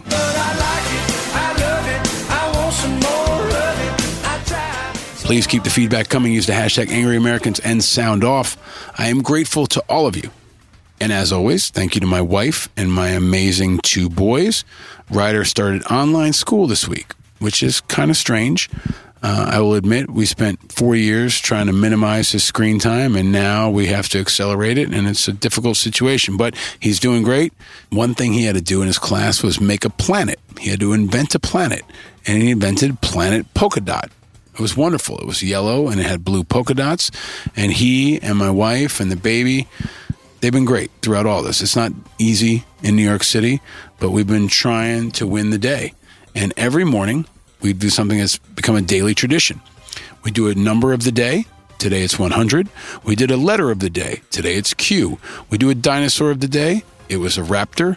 Vehicle of the day, jet airplane. Word of the day, bounce. And every day I pick a musician of the day. And today it was Lenny Kravitz. So we do that every morning just to try to create a little bit of unity and a little bit of happiness and a little bit of perspective and a little bit of learning. Uh, it's not easy in New York City right now, and especially for kids, it's confusing.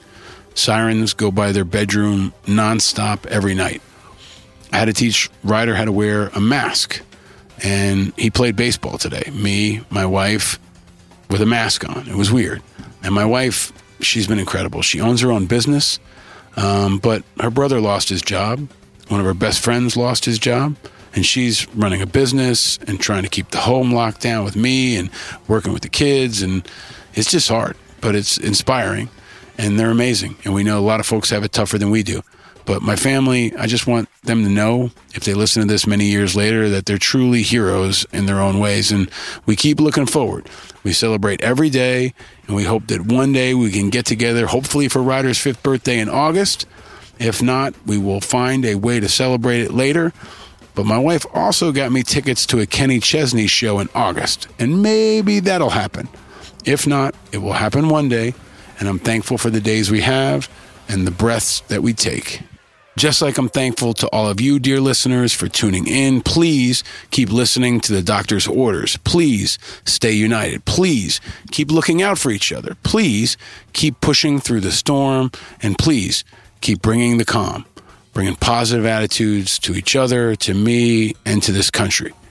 And please continue to tell your friends to check this podcast out. If you're on an Apple device, leave a quick review, subscribe now, and have it hot and fresh and waiting for you every Thursday, maybe more often. I've been thinking about doing some quick hit shows, some updates from the front, some wartime dispatches. And next week, I may do one with our friend Chris Fussell. I want to have him break down the day's news, the week's news, or the situation in the world. So look out for that. We may be coming to you soon with some shorter bites. And check out Righteous Late Night on my Instagram and check out Ryder and Rivers Room once in a while there too. And definitely keep the feedback coming on social media. I see you, I hear you, I'm with you. And go to angryamericans.us. You can sign up for our newsletter. And when events are eventually allowed in America again, we will have an anniversary party because this is our one year anniversary of Angry Americans. So thank you for getting us this far. Thank you for making it possible. And thank you in advance for the celebration to come. And you'll all be invited. And we'll adapt, improvise, and overcome until then. So stay tuned, subscribe for free, and share. And we will keep this movement growing week by week. I'm grateful you give us a bit of time every week. And remember, it's okay to be angry, especially now. And know, especially now, you're not alone. We're all a little angry, and that's because we're paying attention. Get along down the road. We got a long, long way to go. General Martin Dempsey had a great tweet this week from Napoleon, who said, The battlefield is a scene of constant chaos. The winner will be the one who controls that chaos both his own and the enemy's. And Dempsey wrote, In these times, control what you can control, contribute to order, deny the enemy's advantages, stay strong. That's the message from General Martin Dempsey, and I think it's a good one. Together, we will get through this. We can all be heroes. We can take care of our heroes, and we can ensure a better future for everyone. But we will get through this. And there'll be a day when our kids can play outside again, when they can hug their grandparents again, when we can all go to a concert again, we can all be outside together again. It'll feel far away at times, but we will get there. And until then, we can do all that we can to make this world a bit of a better place every day. And as best we can, we can all get along.